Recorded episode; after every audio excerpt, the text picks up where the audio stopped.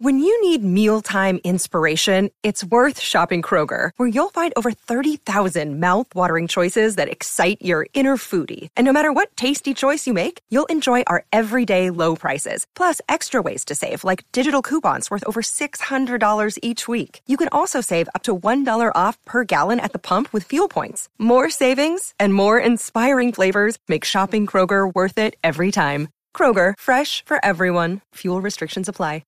Another day is here, and you're ready for it. What to wear? Check. Breakfast, lunch, and dinner? Check. Planning for what's next and how to save for it? That's where Bank of America can help. For your financial to-dos, Bank of America has experts ready to help get you closer to your goals. Get started at one of our local financial centers or 24-7 in our mobile banking app. Find a location near you at bankofamerica.com slash talk to us. What would you like the power to do? Mobile banking requires downloading the app and is only available for select devices. Message and data rates may apply. Bank of America and a member FDIC. This is Brian J. Kennard, author of Sean Delaney's Hellbox, also creator of the graphic novel series The Villicon Chronicles, and you're listening to Shout It Out Loudcast with Tom and Zeus.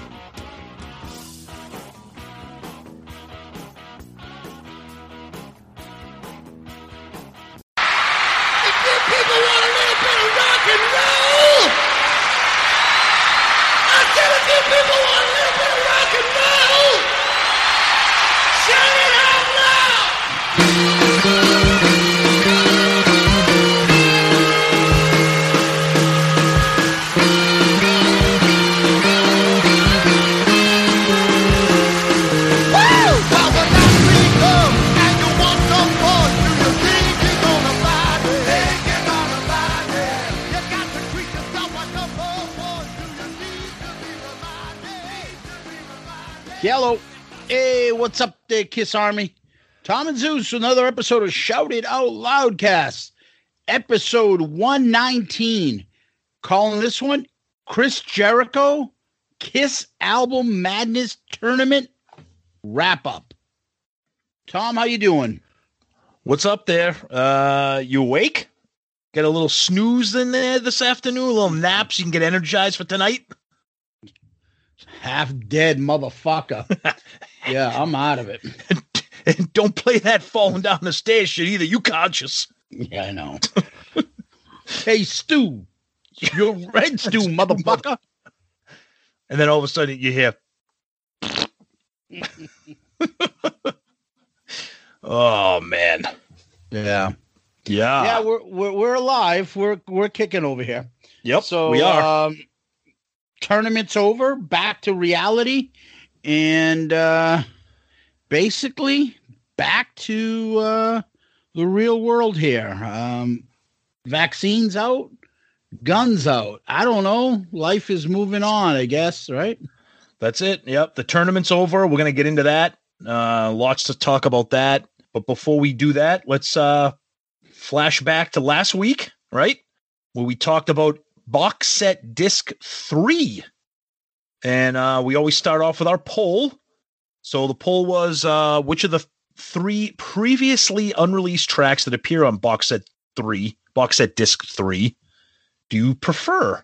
And they were Talk to Me, the live recording, demo for Radioactive, demo for You're All That I Want.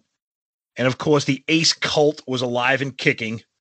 And uh, Talk to Me Live won, which, look, I know there's an Ace Cult out there, mm. but I think it, for me, it's hard for an unreleased Kiss live track to not beat out a couple of demos on songs that people are kind of meh about and the demos are not great. That's just my opinion. But Talk to Me won this one running away. Yeah, ace, ace number one. Yeah.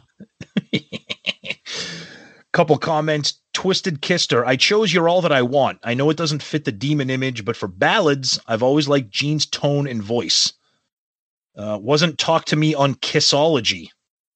Yes, it was, but not. It was never available on audio, whether iTunes or CD. So uh, that that's what I meant it as an unreleased track. Uh, Lance, I'm in the minority, but I'm going with You're All That I Want because I want to go fishing with Uncle Gene and listen to it in other yacht rock. The opening guitar riff reminds me of Christopher Cross. Yeah, Lance, you're right. That's exactly why I didn't vote for it. Um, John Schaefer, the cult of Ace is real. When I listen to them, I get a strange sensation, not the good kind. You're All That I Want is a terrific song in its demo form. Anytime Gene and Paul sing together is magic. When Ace rhymes conversation with conversation, it makes me crazy, gives me no relaxation. Yeah, I hear what you're saying, but I don't know. Kiss live, I'd rather that than Kiss demo. You are absolutely 100% correct. Right. The defense is wrong. He was right. Uh, coming soon. This is a, uh, I think a podcast, maybe I don't know, but they jumped in. Talk to me. Always great to hear the late great Eric Carr behind the kit. Wish he could have been in the band to have played on an album. Deuce jumps in and says a weak song from a crappy album, but it's ace. Better than the other two. Party man, talk to me. Such a feel good party vibe. Okay. Talk to me. This is John Gross. Talk to me. I always like this song, so to hear it live is a bonus. Stuart H. I went for You're All That I Want, even with Paul soulfully trying to ruin it at the end. with his little outro singing there. That's a good one. Yeah, I don't I don't mind. I mean, I love Radioactive and I don't mind the studio version of You're All That I Want. I just thought the demo was a little eh. Uh, and then some episode specific comments here. Our buddy Steve. I'd love to see Kiss raid the vaults and release CDs from the 80 to 92 era. Not as a limited edition $10,000 box set, but something for the fans. I'm not holding my breath though. Yeah. Lee Bruton, great episode, guys. I forgot all about these demos. Some good, some not so good. Um, our buddy Dan, I love it louder. I love the box set. The booklet can't get enough of the history behind the songs. Agree with your rankings of the disc so far. Let me tell you something else. Peter's album is amazing. Any other song would have been better than the one they chose. So yeah, talking about how they picked "Don't You Let Me Down" for the box set. Um, Lance had a couple more comments talking about uh, the the Gene demo. Um, Polly the Wog just finished this episode. Seriously, why even include that radioactive demo on the box set? So devoid of any sort of energy or passion. Honestly, it would not have surprised me one bit to hear a band member ordering lunch. Brutal. Kevin's on fire, commenting on our shuffleboard jokes. He said, I'm now picturing Gene as president of the board at Del Boca Vista. Nice. And then John Schaefer says that I'm out of my mind on this. Radioactive demo is good stuff. Gene wrote and recorded a 50s, 60s rock and roll song. Never underestimate what a producer brings to the table. Yeah, no. Uh, respectfully disagree, John, but I, I, I hear you and I like your feedback. Thank you. Alessandro Rourke says those 19 tracks are tits. All right. Thank you, Alessandro. That's a great way to describe it. Thank you. And uh, that's it for Twitter. Zeus, we get some Facebook stuff. Yeah. Over on Facebook, we have. Uh, let's start with David Zanet. Good All old right, David. David. And he just does a Ric Flair woo. Sometimes that's all you need. uh, Mark Konzawoski. Why so skimpy on Dynasty? Charisma and 2000 man need to be there. Mm, I agree. Yep. Okay. Over on Loudcasters, Tony Smith, great episode. Agreed with most opinions during song breakdown, especially the Detroit Rock City studio versus live issue. I Mhm. would have rather had the live version. Yep. Jerker Nielsen. Best Okay. era. Ryan Moomey. It was good. But why put your all that I want in there? Is that you was far better. I didn't even make it on. All four studio tracks from Killers should have been included. Beth isn't here. And nothing from Rock and Roll Over. Then I commented and corrected him that that was all on disc two. Oh, what the fuck? Well, no, I just want to answer his question. You know, he said, why wasn't there anything on there? So just say, go back to disc two. Connor Dwyer box set was such a disappointment looking back. YouTube YouTube does a better job than the band did collecting material for it. Wow. Well, I, we're, I know we're hard on Kiss, but I, I, I love the box set. I was happy with it. But Over on YouTube, YouTube, Terry the Man. The You're All That I Want demo sounds like Gene was highly influenced by Ace's Fractured Mirror. Oh, okay. Devin Dungan. Great, ep- great episode, guys. Gonna be listening to this disc later today. Rock on. The Talk to Me live version is the only one that stood out to me from this disc. And the You're All That I Want demo has always reminded me of Boston. Okay. I don't know. Is he saying the band or the city or I don't know. He's, ta- he's probably talking about the he's talking about the band. He's probably talking about a little bit of the way I, I'm thinking the way more than a feeling kind of opens up with that acoustic strumming before the song gets into gear. I don't know. Um, Mark Stewart, if you ever get a chance to go on YouTube and type in Jon Bon Jovi's demo for Who Said It Would Last Forever, it's an almost exact duplicate of the demo for You're All That I Want. It definitely a coincidence, but still interesting. Wow. Right? I don't know Bon. Jovi listened to Kiss, so I mean, Yep. uh, Pinworm. YouTube. I've never heard a Kiss demo that excites me. Maybe the version of God of Thunder that Paul sings, only because of the oddity of it. But Yep. demos are just bad versions of mostly good songs when it comes when it comes to Kiss. The unreleased songs are usually unreleased for a reason. They stink. I kind of agree with him there for the most part. Sometimes you might get something that's worth it, but most of the time it's my comparison was like the deleted scenes on a Blu-ray disc. It's like they deleted for a reason. Mike H. So, um, and then Marty White chimes in and says the demo of Fanfare will change your life. Oh God. But he also decided to comment, Nice. and Marty writes, "I remember the episode of the Jeffersons that featured Ace and Mister Bentley. Ace refused to tip Ralph for procure, procuring him some coke. He and Ralph got into an argument. Mr. Bentley stepped in, and Ace, who was terrified of English accents, started throwing punches. the fuck. Oh my Ben- God. Bentley punched Bentley punched back and both wound up on George's couch with ice bags on their inflamed noses. Oh my God. When George saw them sitting there, he shouted, What the hell happened to you fool honkies? Ace, who was drunk and high, lost all sense of cultural decorum. He said, Holy shitball, George. I can't read the rest. I, I George glared at Ace and said, That's mighty white of you, Bronx boy. Jesus Christ, Marty. And that's YouTube. YouTube. Wow. Okay. You got a couple emails? Couple emails here. Yeah, this one comes from Mr. Eric Schwink. And this is about the album Madness bracket. And he kind of gives us a little bit of uh, story here. So he says T and Z. Thanks to the bracket this year, I sat down and for the first time ranked my choices for the Kiss studio albums. Thanks to your podcast, I have been going back and re listening to some albums that I have not listened to in full for years. Some personal surprises on here for sure. My Kiss backstory is not too different than yours. I'm a year or two younger than you. I got into the bands thanks to my older cousin.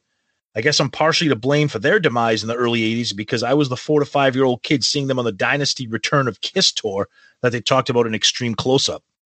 As a kid, I had Destroyer, Love Gun, Dynasty, Paul Solo, Ace Solo, and for some reason, I had the World Without Heroes 45 single. When MTV came out, I got into Def Leppard and other bands, but kept up with Kiss and got a couple of their 80s cassettes. In the 90s, I got back into Kiss thanks to Revenge, Extreme Close Up. A six disc CD changer and a BMG membership allowed me to get the entire Kiss catalog. They've been my favorite band ever since. Side note on the 90s, I love Jar of Flies was stoked when you did that for a bonus episode. Here's my list. Thanks for having an awesome podcast and keep up the good work. And then I'll just rank, read a couple. So he ranks Destroyer as first, then Love Gun, Revenge, Kiss debut, Paul Stanley for his top five. Uh, then he has Sonic Boom and Monster tied. And he threw in a little joke there. He ranked them lower than Air Supply and Lionel Richie. Oof. I don't know if they're that bad, although I do like Lionel Richie. But Eric, thank you so much. We appreciate that email very much. That's awesome. Thank you. And then our good friend Angelo Capasso. Hi, guys. Help me on this. I swear, as a kid growing up, and even to this day, If you listen to Alive and Alive 2, the introduction is you wanted the best, you got the best, the hottest band in the world, Kiss. But every time you guys talk about the intro, you say land rather than world. So am I nuts? Are they not saying world on Alive and Alive 2? In my weird head, I guess I just prefer world, thinking that is what they said all those years. Hope all is well. You guys rock. Angelo, I can solve your problem for you. They say land in Alive and world and Alive 2. So whichever one you prefer is the one that you can go with because they say both. But since Alive 2, they've been sticking with World. Correct. Yep. Yep. So they said land for Alive. You're used to World now, but they originally started with Land. Yes. Yep. That's accurate. Yep. And then we'll finish off with a DM from Jim Riley, who references our Flashback Friday from last week with the Hot in the Shade, Leon Sphinx blowing up, and all that good stuff. Uh, Tom and Zeus, this was my first Kiss concert. It was the day after you saw them. I saw them June 30th, 1990 in New Jersey. It was freaking unbelievable. Awesome set list. We are so much alike as Kiss fans, it is scary. Cool thing that happened. We were tailgating before the concert, and a dude took lighter fluid and wrote "Kiss" in the parking lot and lit it on fire. That's fucking awesome. That's rock and roll. I talked to Bruce Kulick on Meethook every couple months. I think Meethook is like that live chat thing. No way would I could no way could I have imagined I could speak to someone like him over 30 years later. Life is good. Thank you for your podcast. You are both honest and hilarious and have the greatest guests. You both are true Kiss fans. I am one of the biggest Jericho holics. Tell him I said hello. Quarantine songs are great. Love the Deadly Weapon is freaking awesome. I can go on and on, but just want to say one more time thanks for all you do. And thank you, Jim Riley, for that amazing message because you are comment of the week for us. Good answer. Good answer. Like the way you think. I'm gonna be watching you. Thank you, Jim. Much appreciated. And I'm glad you're a Jericho holic because you got Jericho this week. Yeah, it's apropos that we got this email, and um, we're thankful for the kind comments. Absolutely. And uh, it just happened to work out that we had Chris on this week. So, Yep. perfect. Very Perfect. cool. Very cool. And before we get into what's going on in Kiss World, we want to give out our uh, special thanks that we do every week to our amazing and awesome Patreon subscribers, uh, people that are donating to our show through our Patreon account. Uh, we can't thank you guys enough. Uh, that means a lot, and it helps the show. It builds the show, and it supports a lot of things that we do on this show. So we cannot thank you guys enough. Uh, Zeus, if you want to give a shout out and provide where that Patreon contact info is for everybody out there that may not be one yet, but wants to be. Yeah. Uh, Patreon.com or the app Patreon, P A T R E O N, or usually we put it in the episode notes. So after you find our podcast, if you look at the notes in the episode, there's a link amongst our links to our website, links to our Facebook page, our YouTube page, all that stuff. You'll see a link to Patreon. Those that uh, want to can take a look, see if anything interests you there, and see if you can uh, possibly support the pod. And we appreciate if you can. Uh, tip of the hat and much uh, appreciation and gratitude to those that have been able to uh, join us there. And uh, they had a little bit of fun and a little bit of a preview to this episode and got a little bit of a tip of the hat. And uh, we also were, uh, they got lucky. One of them got lucky enough to ask Chris a question. So we'll, uh, once again, patreon.com or Patreon the app, or you can find it in the episode notes. Thank you to all those that are members. And uh, if you're interested, check us out. Absolutely. Thank you as always. So, what's going on in Kiss World?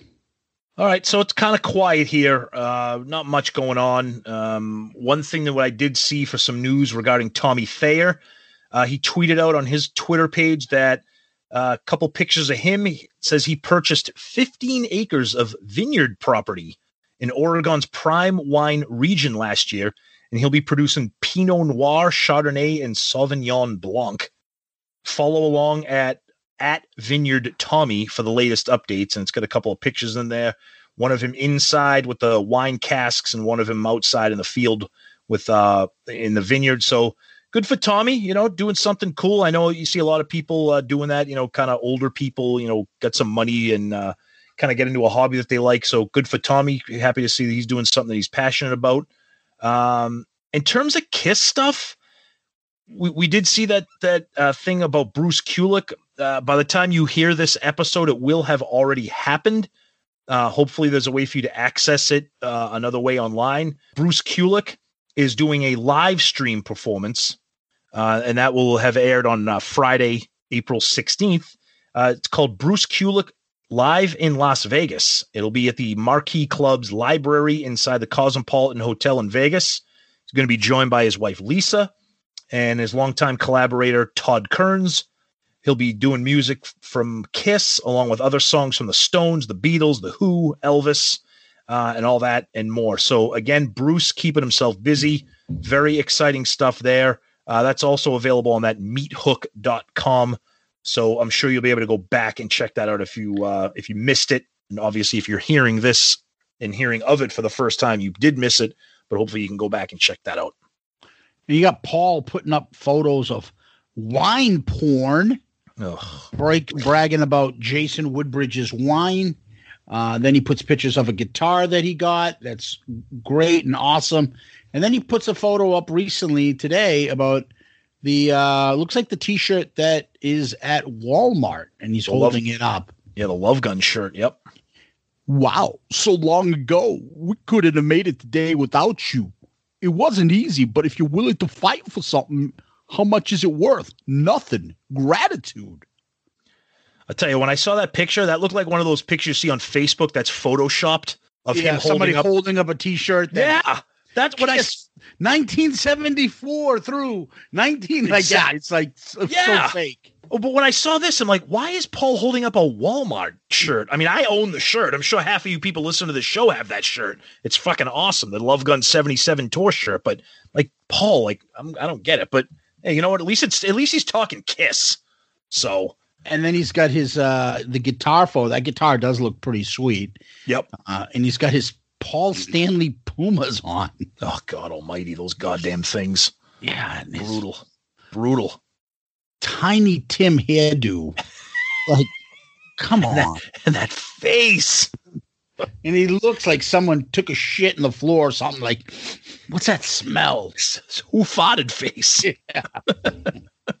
Tip of the hat to our friend Baco who made that up. Yes, Looks like someone farted. And like he's like, what is that? Oof. Oof.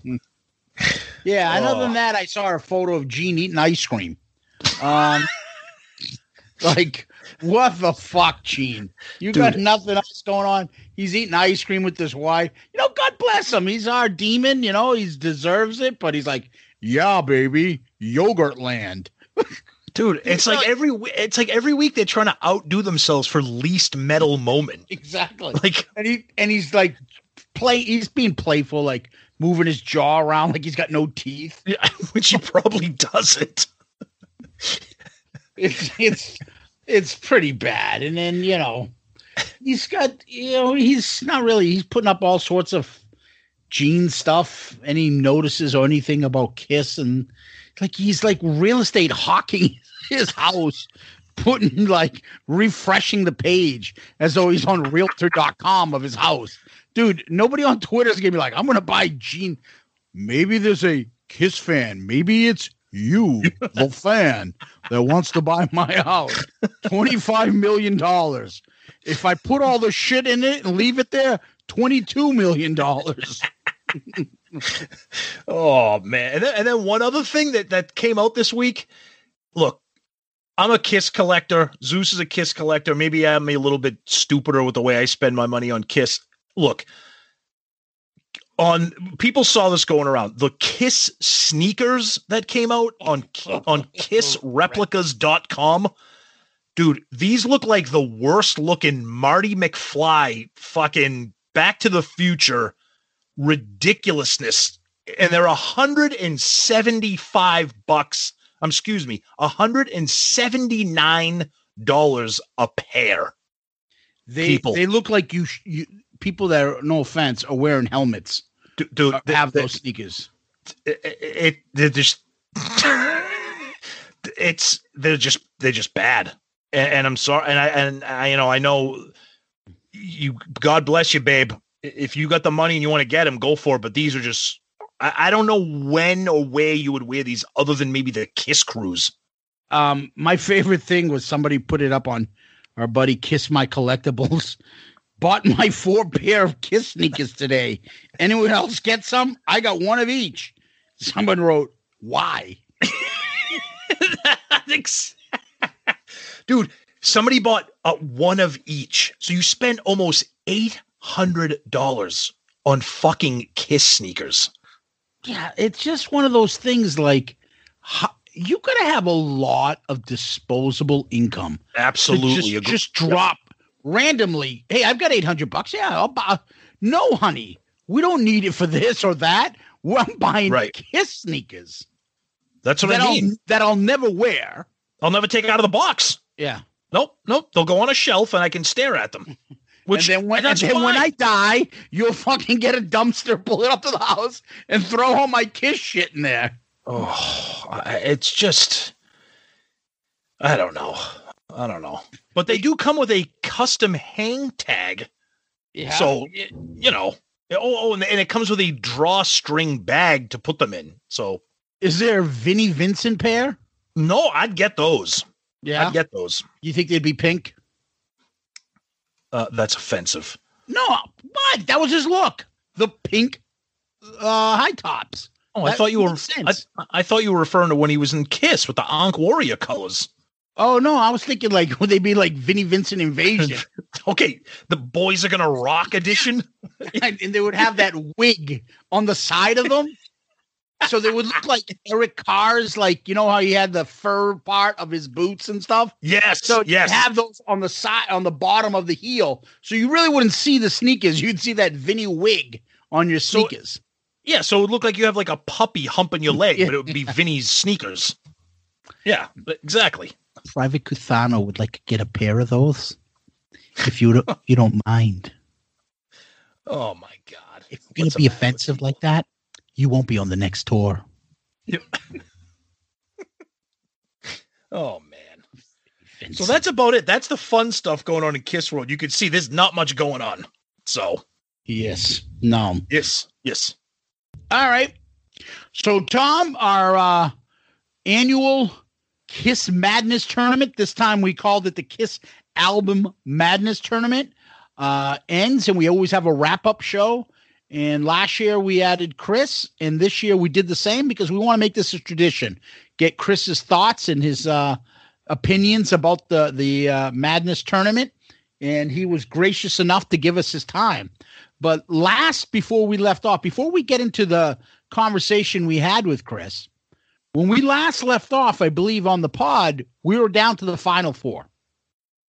Correct. Yes, which was uh Destroyer versus Alive on one side and Love Gun in going up against Creatures on the other side. Uh, which resulted in a championship battle between Alive and Love Gun, which, as a Love Gun fan, thrilled me and shocked a lot of other people that Love Gun made it all that way to the finals. And now you got Alive versus Love Gun and fake drum roll.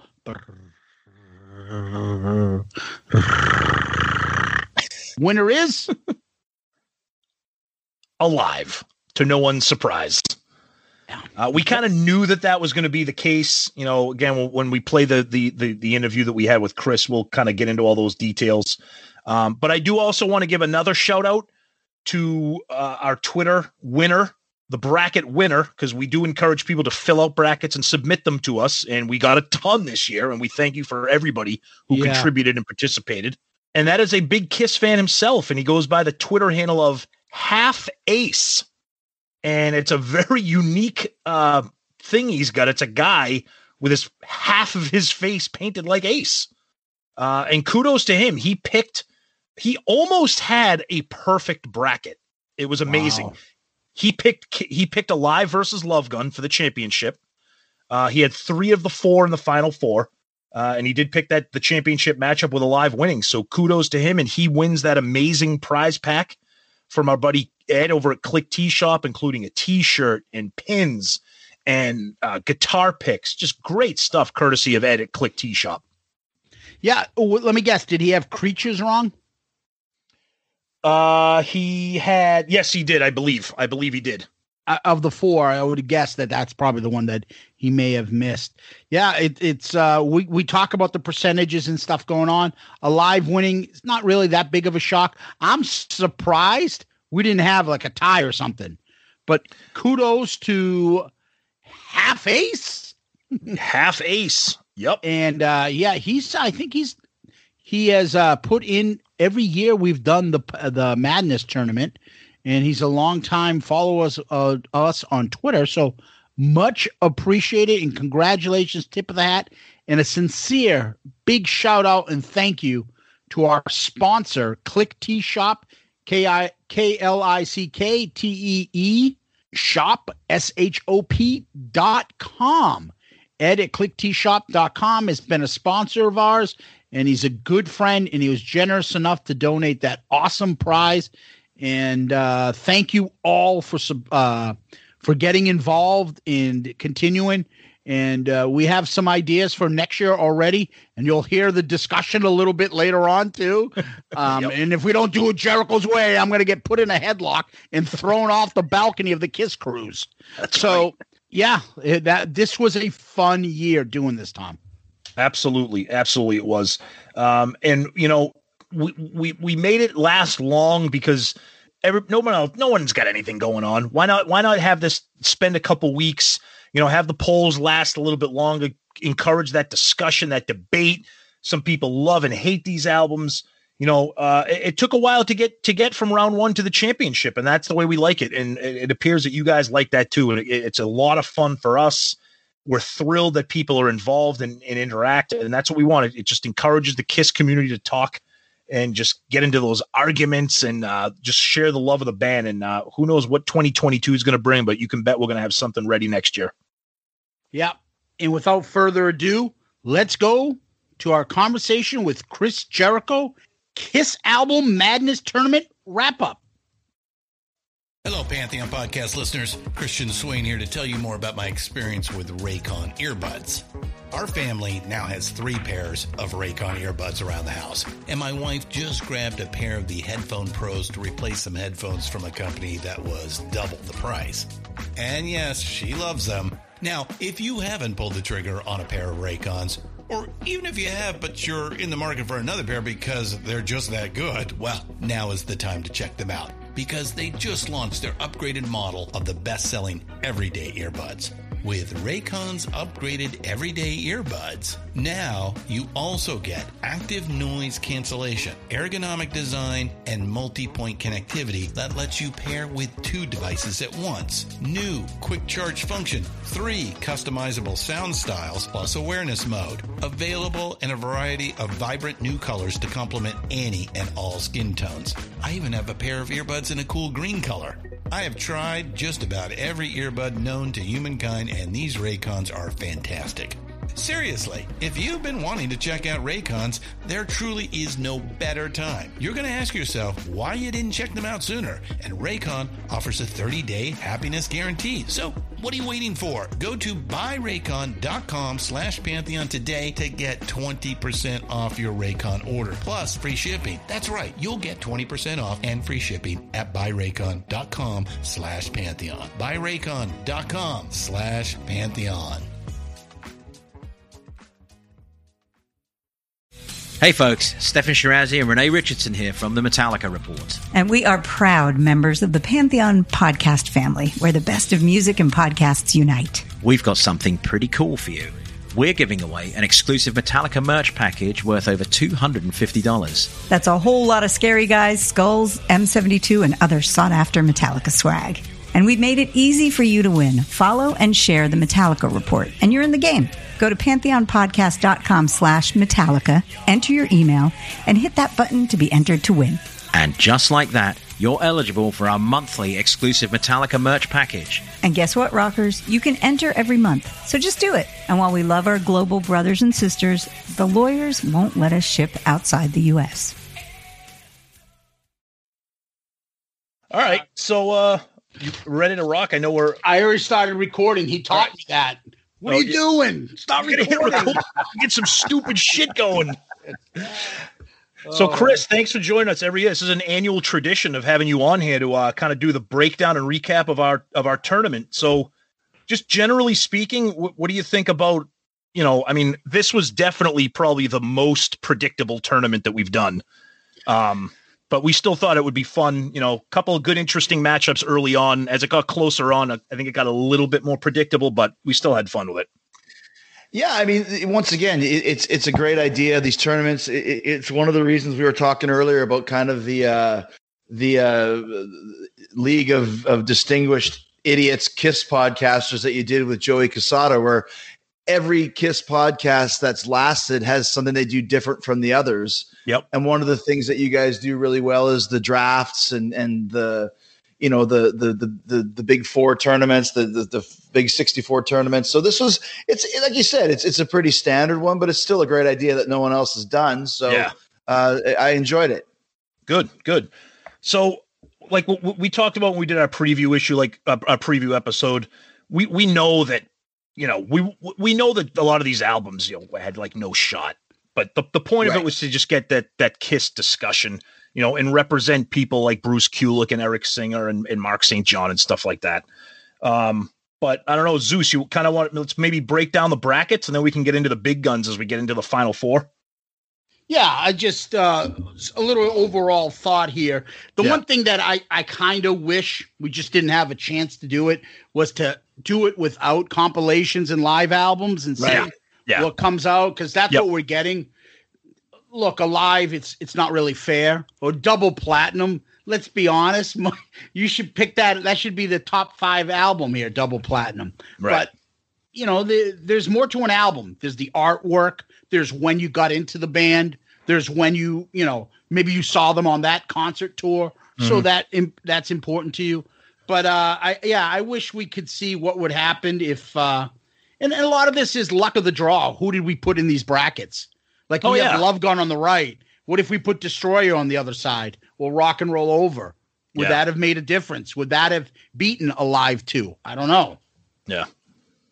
Yeah. I mean, yeah, and, and that's the thing too. And, and and once again, you have to put some of these albums in there just to fill out the brackets, basically. And and, and once again, that makes sense. But what I tried to, I mean, kind of being hypocritical because we all know the record that won. I don't want to spoiler alert it. I'm, I'll let you guys do that if that's what we're doing here. But so it is kind of one of those ones where I tried to stay away from compilations and tried to stay away from best ofs. Yep. And you know, Alive is kind of both of those things, but Alive, but Alive is, is so much more than that, and, and we'll get into it. Alive is not a compilation record, and it's not just a typical live album. Like like to me, it still is the best Kiss record of all time. It's my favorite, and not just because of the songs, because the energy, the, the arrangements of the songs, the tempos of the songs. It's completely different from from from you know anything that's on Dress to Kill doesn't sound a thing like it does on Alive for example. So it mm-hmm. really is kind of the standard, not just for what a live album is, but also for what a Kiss album is as well.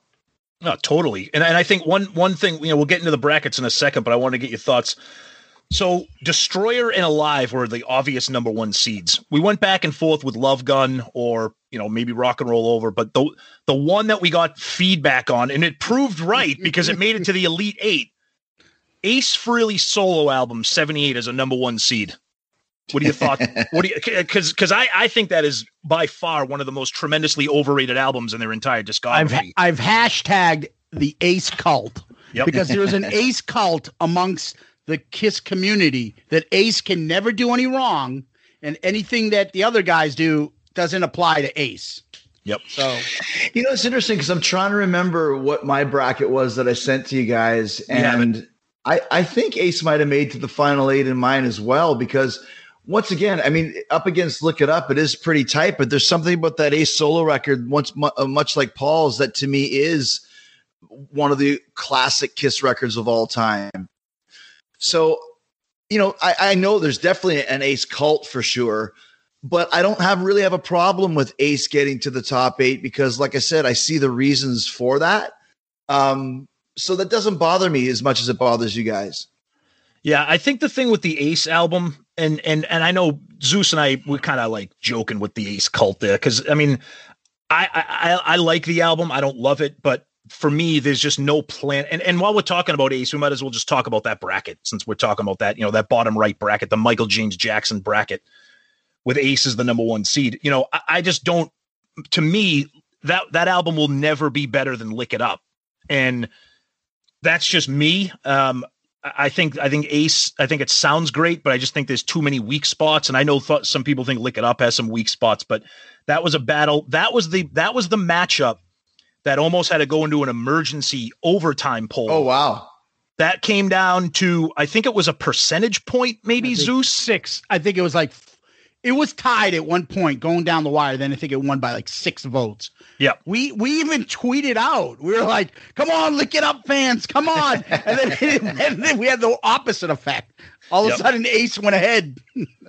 yep. You know what's funny though is we just did a thing um, on Eddie Trunk's um, show talking about uh, what were we talking about? Something. Oh, oh, it's kind of we were talking about the the, the non makeup Kiss records and which ones were the best. Oh, I know what it was. It was top three non makeup Kiss records. So I was on Eddie's show, kind of uh, co-hosting it for a couple days, and there was so many people who thought that Lick It Up is the best Kiss non makeup record. And I, I didn't realize just how popular Lick It Up is amongst fans. So even to me, like on the surface, I'm like, Lick It Up, really?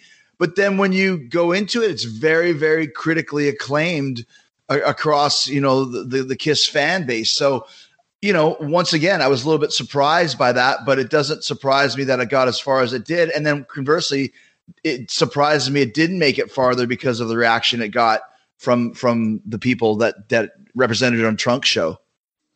Yeah, this was a bracket. It was funny how when we made them, we kind of didn't. I, I, I mean, at least I didn't think of this bracket consciously, but this bracket has like like the cult albums. It's got the Right. creatures of the. It's got the creatures of the night cult. It's got the Ace Frehley solo album cult. It's got people like me that that love revenge. Then it's got people that think revenge is overrated. And the same thing with Lick It Up. Like I- for this bracket, I, I I had a feeling creatures would advance to the final four, but I don't know. I don't know where you stand on Uh, creatures. Yeah, I- Tom, I don't know about that. I, I thought it was a 50 50 shot revenge versus creatures. Yeah. I really did. Did you really? And I thought, I really thought it could go either way. I wouldn't be surprised. And still to this day, I'm looking at it. I think I was like flipping a coin. I, I I don't know where to go on that one. okay. Well, w- once again, I'll give you the the cult of creatures because because once again, talking about the trunk thing, it wasn't non make it was Kiss albums from the '80s. So, but the cult of creatures to where, and maybe it's like we talked about, and you guys mentioned it many times too.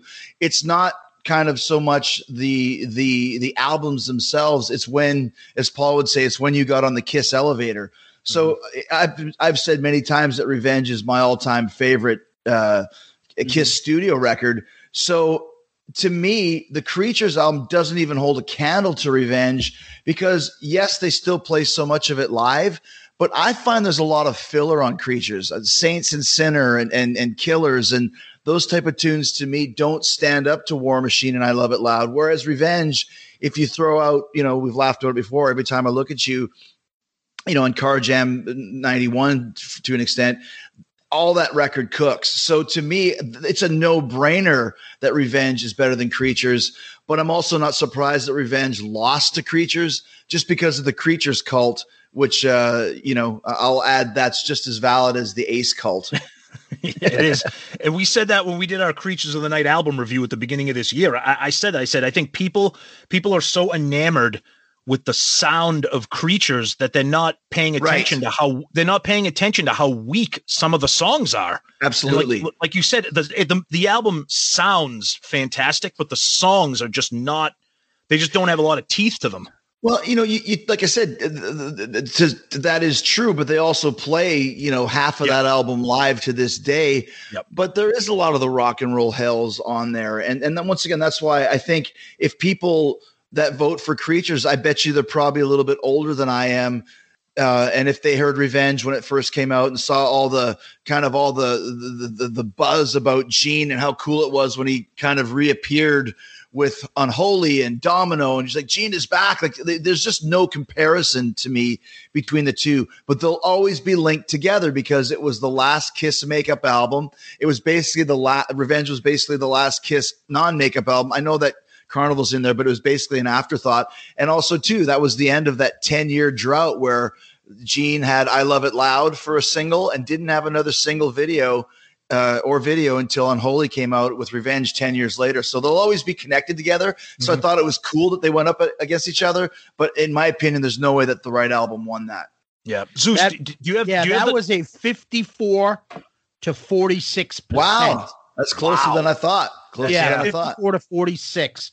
Yeah. Um, yeah, that was uh pretty close. I, I just look at it this way too. There's another factor in there. That's the Eric album.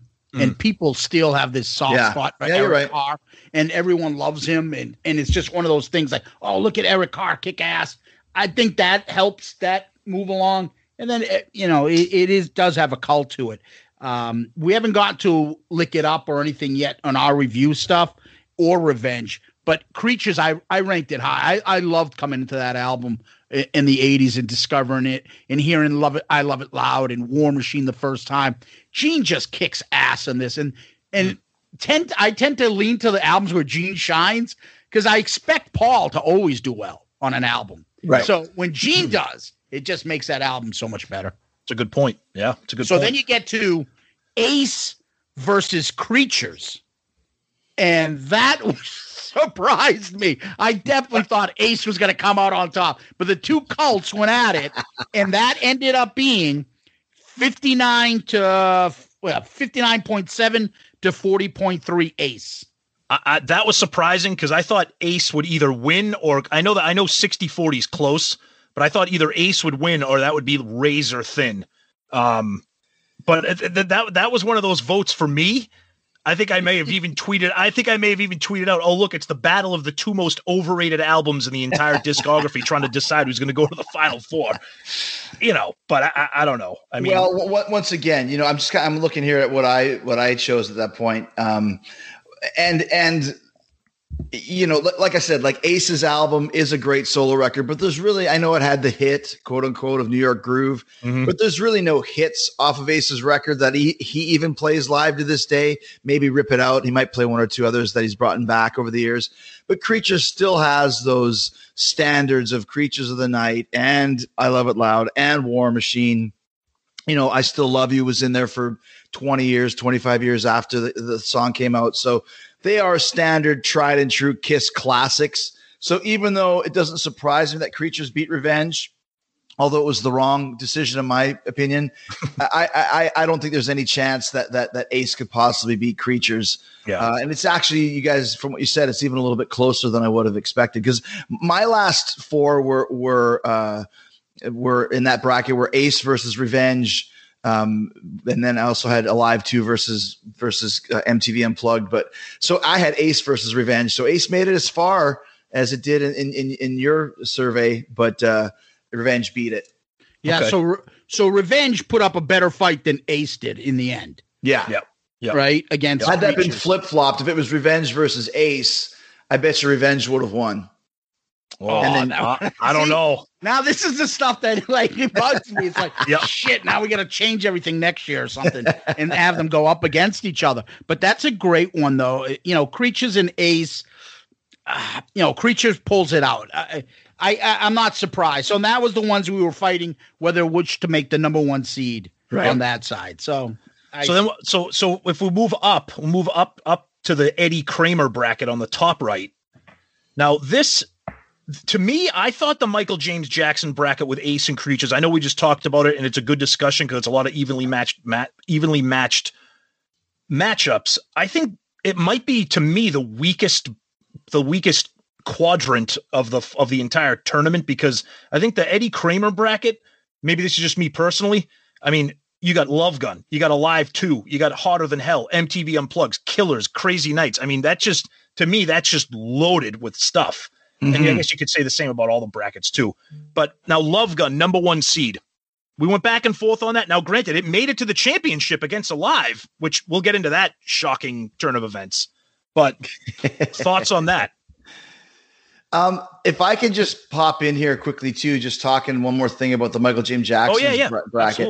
I, I love um, once again, not love the fact I understand why you had to include a lot of these records, but to me, I had all systems go going a lo- lot further than it Me did. too.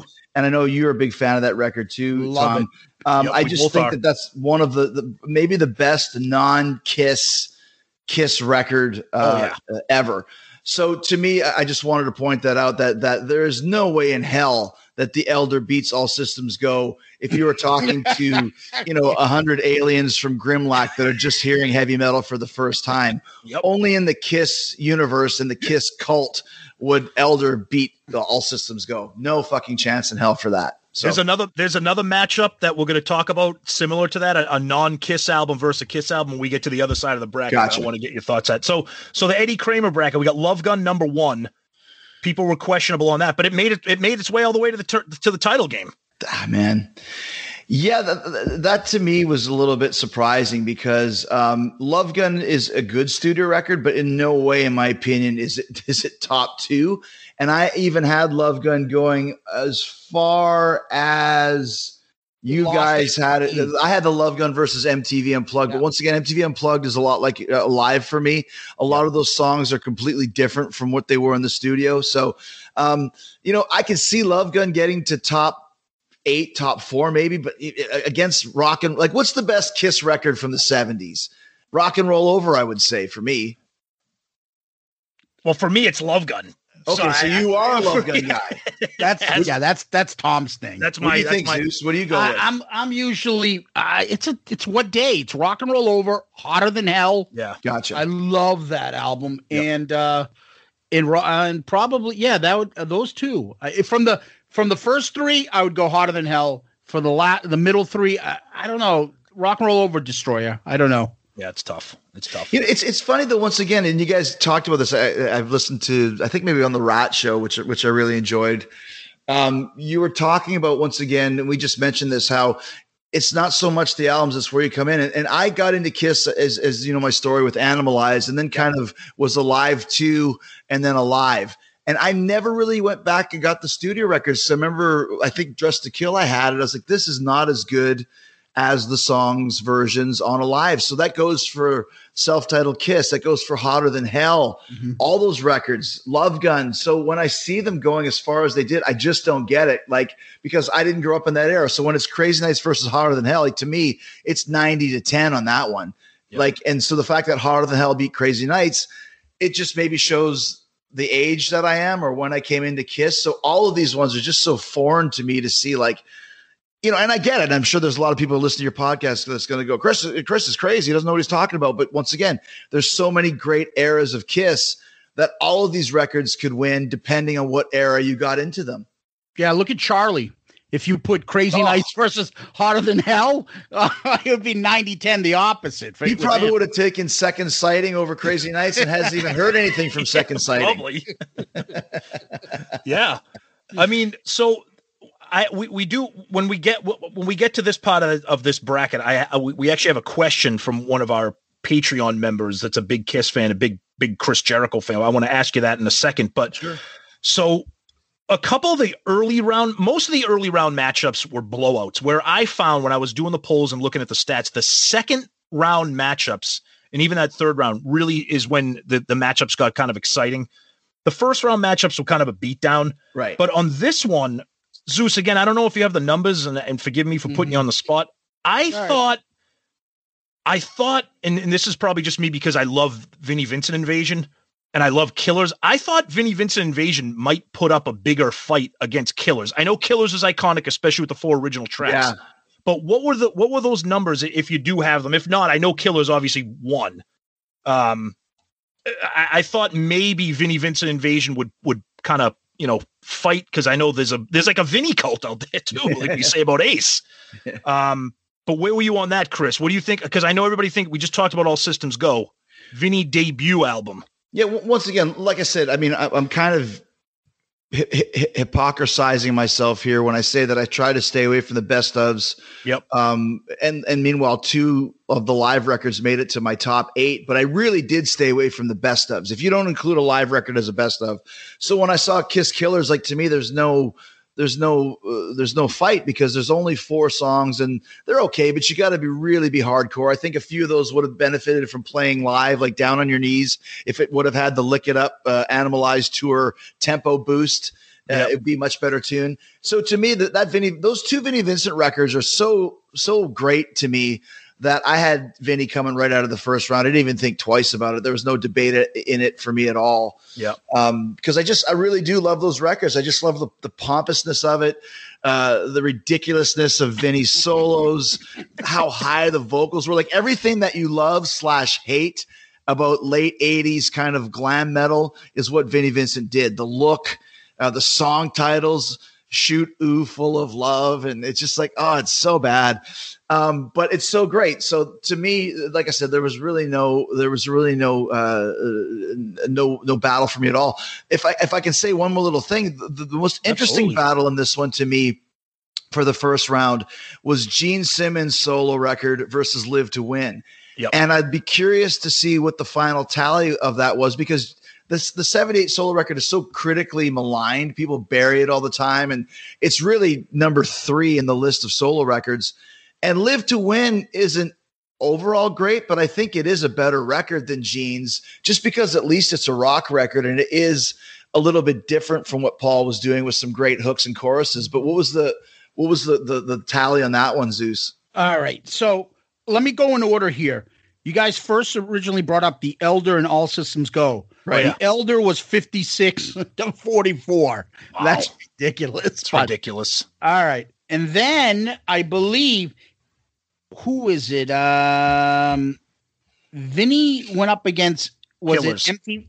It went up against Killers. Yeah. Killers won 71 to 29. No. No. wow. And then Gene to Paul's live to win 56 44. Okay. That's, That's see that right there is a typical Kiss fan voting because if you if you're if you're not completely deaf, there's no way that you, you you're, voting on nostalgia. You're voting on the album cover. You're voting on radioactive.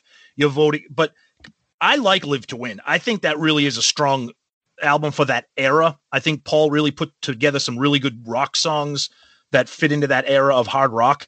I think it's it, but it, it, it- again, Kiss fans, it's gonna be, you're gonna be very, it's gonna be very hard for them to not vote for the nostalgia, which is Gene Simmons, which is which is why the Elder beat all systems go. Nobody Of course. who has nobody who has good hearing is going to tell you that the Elder is better than all systems Well, and, go. and you know what the Elder has that All System Go doesn't is the Kiss logo in the top left hand of the record. you know, and that's what Gene has. Because I mean, I was, you know, you watch back. I remember when Live to Win first came out. I, I wasn't really down with it at start because it wasn't Paul Stanley 1978. Yep. But then the more I listened to it, and then when you watch One Live Kiss and hear some of the songs from that, I mean, there's some great songs in there. I mean, Live to Win is just a fucking great tune. Yep. It really is. You know, Yep. Bulletproof is awesome. And so um, I understand why Gene won, but like you said, there's no way it's a better record. No, no. Yeah, just to break the down the rest of that, Love Gun versus MTV, 69 to 31. I can't believe it put a beating on it. Me neither. That's ridiculous. That's, Yeah. That was a coin flip for me. And Love Gun's my album, but to, I thought, it- it- I don't know. That's a that's a strange one. That's a real strange one, Chris. And, and I, I had just I had that Love Gun versus MTV, and then Love Gun lost. So Yep. so it was MTV Alive Two as my final four bracket or final eight, I guess. And then Alive 2 beat Hotter Than Hell 58 42. Love Gun versus Alive 2, 54.9 to 45.1. Now that's the question we got. So we got one of our one of our Patreon members and our big big fan. And he actually celebrated a birthday yesterday on Tuesday, April thirteenth. What's his Chris name? Vic- Chris Vickery. Happy birthday, Chris Vickery. That's awesome, man. Yeah, great guy, great guy, big fan of Kiss, big fan of the show. And his question is simply the question that we were going to ask, but he's Oh, oh, you got to tell him what he does. oh, he drives he drives like barges up and down the Mississippi River. Damn. And he And- takes photos of it. He's like, "This is what I'm doing while I'm listening to this podcast or this album." And He'll take photo. or- he'll he'll he'll take pictures of like the sunrise and the sunset, and he'll be gone for like weeks at a time, like just plowing through That's podcasts. Mississippi. Yep. So big fan. So he's asking the question. I think a lot of people are asking: How does Love Gun beat Alive Two? I actually thought Alive Two was going to go to the finals and maybe win for the simple reason is it's the best of Destroyer, Love Gun, Rock and Roll Over, and those original tracks with All American Man, Rocket Ride, Larger Than Life, and it lost to Love Gun. I- Mhm. ex- what do you think? How did that happen? I don't get. That's the most shocking result I think in the This entire this is. Chris. This is Chris's question. This is Chris's question. Yes. Well, uh, well, let- me tell you about it from my side of the coin. Because once Okay. again, so Alive 2 was the first Kiss record I got with makeup, and this is back in 84, 85. So it is part of my childhood. Yep. What really bugged me about it, and although I loved American Man and Rocket Ride, was I didn't like the fact that there was five studio songs. I Yep. never liked that because I was like, why couldn't they have found five other songs to put on there? Yes. And if they were, you could have. I mean, I was a kid. I didn't care if you put on Deuce or Strutter or Cold Gin. And then you find out all these other great songs that they had in the can of like Take Me and Hooligan and all this other stuff. So I, that kind of threw a monkey wrench in it for me. And that's why I always liked Alive better than I liked Alive too, because Alive was more legit to me. The drum solo was longer, like a real drum solo. The guitar solo was like a real drum solo, or like a real guitar solo. You had that giant rap in the middle of a hundred thousand years, which is what Kiss was all about. So to me, I thought that Alive 2 was a was a, was a great live record, but it was a little bit more packaged and processed than Alive was. So having said that, once again, you know, when I think of Love Gun and, and those songs are just a little bit slower, just a little bit, you know, there's a there's a Got Love for Sale, which is kind of like, eh, and there's, you know, Almost Human, which is fine, but it sounds more of like a a a soundtrack for the Incredible Hulk TV show, you know, uh, and of course it, it was it. And then she kissed me is on there, and it's like, Yeah. are we still doing this shit with the fucking stupid cover song and Dave Clark Five, Glad All Over on Alive Two, and so um, I don't know how Love Gun made it as far as it did because, like I said, for me, and maybe it's the bracketing. If I was going to pick one Kiss studio record that lives up to the songs live, it would be Rock and Roll Over. And Love Gun is close, but it just doesn't quite do it for me the way that that that Rock and Roll Over does. Yeah, we got a lot of comments, which is one of the things I love about this tournament is not just the voting, but people chiming in, being like, "Wow, the fuck is this song? Is this album losing? How is this one winning?" And people, everybody just kept saying, "How is Love Gun beaten Alive too?" It's got, and then she kissed me. It's Yeah. got, and then she, you know, everybody kept saying that, and I was like, I, I don't know, man, I don't know. That that was a shocking result for me. Well, then you moved on to the final four, and you got Love Gun and Creatures. Do you want to move on to the other brackets, and then we'll get into the final four to the yeah, final? yeah, we'll save the final four for like All the wrap so- up. Yeah.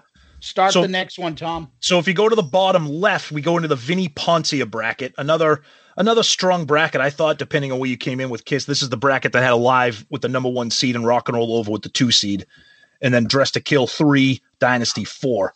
Um, it was funny to me because one of the big early one of the early matchups was um that I thought was interesting was the the live compilation of You Wanted the Best versus Monster. Oh yeah, that shows you all you need to know right there, right? Now, me personally, I, I don't mind you wanted the best because it has, like you said, it has take me, but then everyone's like, yeah, but it's got that friggin' Jay Leno interview on it at the Yeah. end. Why is that there? But I'm like, dude.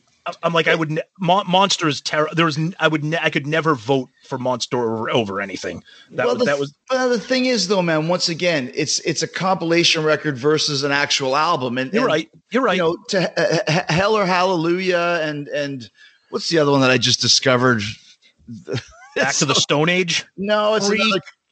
It's another Um, kind of good Long rock. way down. No, I don't even remember. I'll have to. I'll look it up afterwards. But at least listen, it should not get out of the second round. But I, I felt that it. Oh, I no think way. you like Shout Mercy. That's it. Show mercy. Yeah, that's that's that's okay. But I mean, dude, one and a half songs out of twelve is not a, a, a respectable tally. But still, I mean, it is a Kiss studio record, and once again, I think it's one of those things where they just don't like Monster. So if it's, it could be Monster versus frickin' you know Eric Singer Project, and Eric Singer Project probably would have won. Probably would have won. Yeah. Yeah, I also think it's that fucking hatred for Tommy. I Really? think people- Does it still I- I- exist? I, still think there are It, does, really it, do- it does exist, yeah. Tommy, or you still get that. It's ridiculous. The people that are still have that piss and vinegar for the other two. It really is because he's a great player, man. The- the- the- I saw Kiss three times on the end of the road tour, right up to the front, and he's flawless. He's a great player. He he's a great singer, and it's like get you guys. It's people still bag on Janick Gers because he's an Iron Maiden. And it's like get rid of Janick Gers. It's like guys, come on. It's been 25 years. I mean, get over it. It's not going to You change. only want two. Yeah, I know. It's, It's not going to change. No, they- they- people just have that piss and vinegar all about it. And once again, the same thing for me um, uh, is Alive Four over Carnival of Souls. That's another one where I'm like, really? We're taking the symphony over Hate and Master and Slave and Jungle. I mean, I don't buy that either. We'll get, we will definitely get to that when we get to the Bob Ezrin Wait, bracket. wait. Tell, Oh, tell sorry. me the one that broke my heart on this bracket here. I'm okay. sorry, we're in the Vini Poncia bracket. I Yeah, Yeah, no, it's okay. It's okay. Go ahead, Go tell ahead. Tom, the one that got The me. Pe- the Peter Criss solo album getting curb stomped by Frehley's Comet. Yeah. Ace. Fucking ace people. Hey, Ace, Cult. Yep. Yeah. They knocked out a makeup album. Say what you want, it's still a Yeah. makeup album. And it Yeah. says Kiss in the corner. Like I said, it's got the. Let me ask you this. Can you name three songs off the Frehley's Comet record? Rock Soldiers. I was gonna say Into Rock- the Night. and, uh, dolls. I like dolls. Dolls. Remember Dolls, come I on. love my dolls. Oh Yeah. my That's awful. All I remember, I remember Rock Soldiers and uh, Into the Night was a video, and I remember some song that says you got a backstage pass and a nice little ass, and I was like, I'm out. I'm out. I don't want to hear this again. Rock Soldiers is one of the most cringeworthy songs. Oh, it's terrible. It's so bad. And that Oh, whole it's so stop, bad.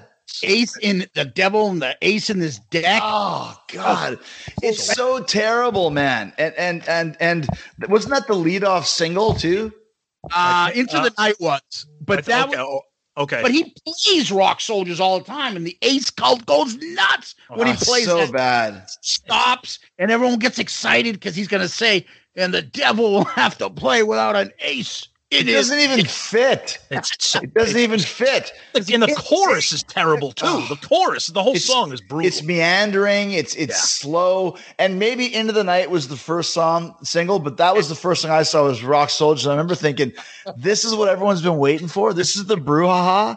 like, okay, so you see Ace without his makeup, great. Kind of looks like Vinnie Vincent, anyways. But other than that, this is what we've been waiting for. The only the coolest thing about it is the drummer for David Letterman was in the band. Yeah. Right. I remember I remember like the metal edge and circus, like reading about my favorite band Kiss. Ace is coming out at the same time. I was so excited. And I'm like trying to like I'm Rotten. trying to like it. And, And, and the other the song that I was that I was talking about is called "We Got Your Rock." yeah, oh yeah. yeah. God, And I feel like in the Tod songs, the non-ace lead Yeah. vocal songs, actually better. They're actually kind of right in that hair metal kind of yeah. genre. Break, Breakout was uh Yeah. was on that right. That's kind of the riff Yeah. from Carr Jam. Yes. Yeah.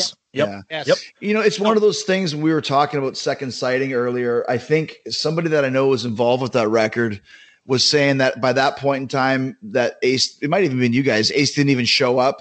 And it was mostly Tod Howarth songs at that point. And that's like same old shit. Ace comes Yep. back a year and a half later. He doesn't show up. Someone else is playing guitar. Someone else is singing. It's like, you think we don't know this? Like, come on, dude. You know, seriously.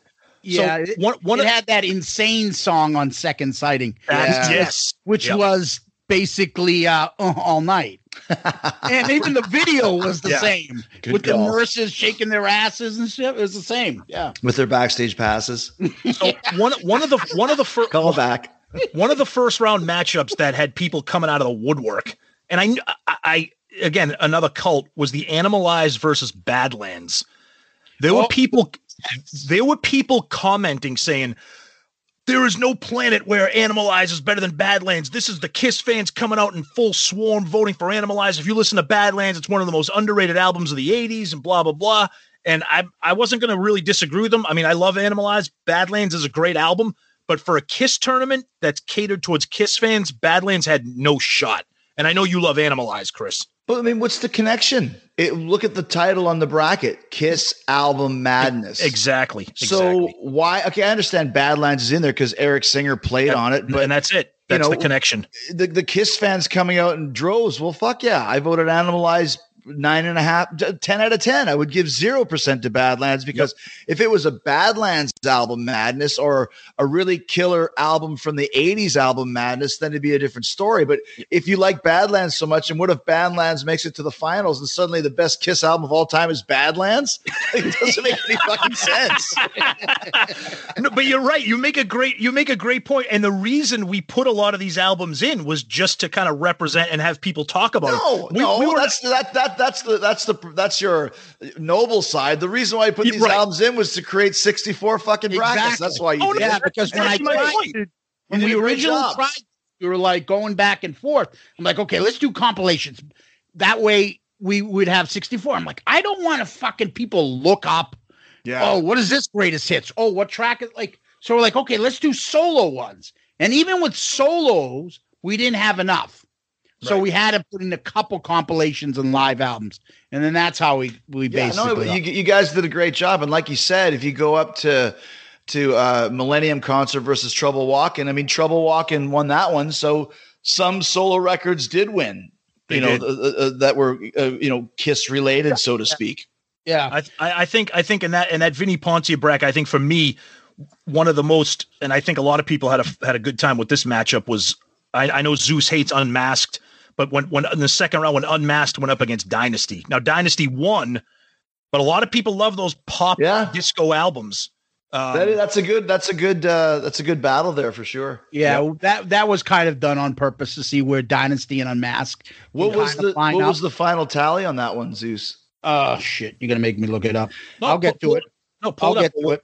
Well, we're Well, looking because, at because my, my point is when you're looking at both those records, like they're both kind of in the same boat as far as whether they were critically acclaimed or not. And both of them, well, obviously Dynasty has two big hits. If you talk about uh, Sure Know Something, where Unmasked really doesn't have any, right. but his overall records, Unmasked isn't that far behind. If you go from track one to track none, it's not that far behind Dynasty. It's probably six to four, I'd say.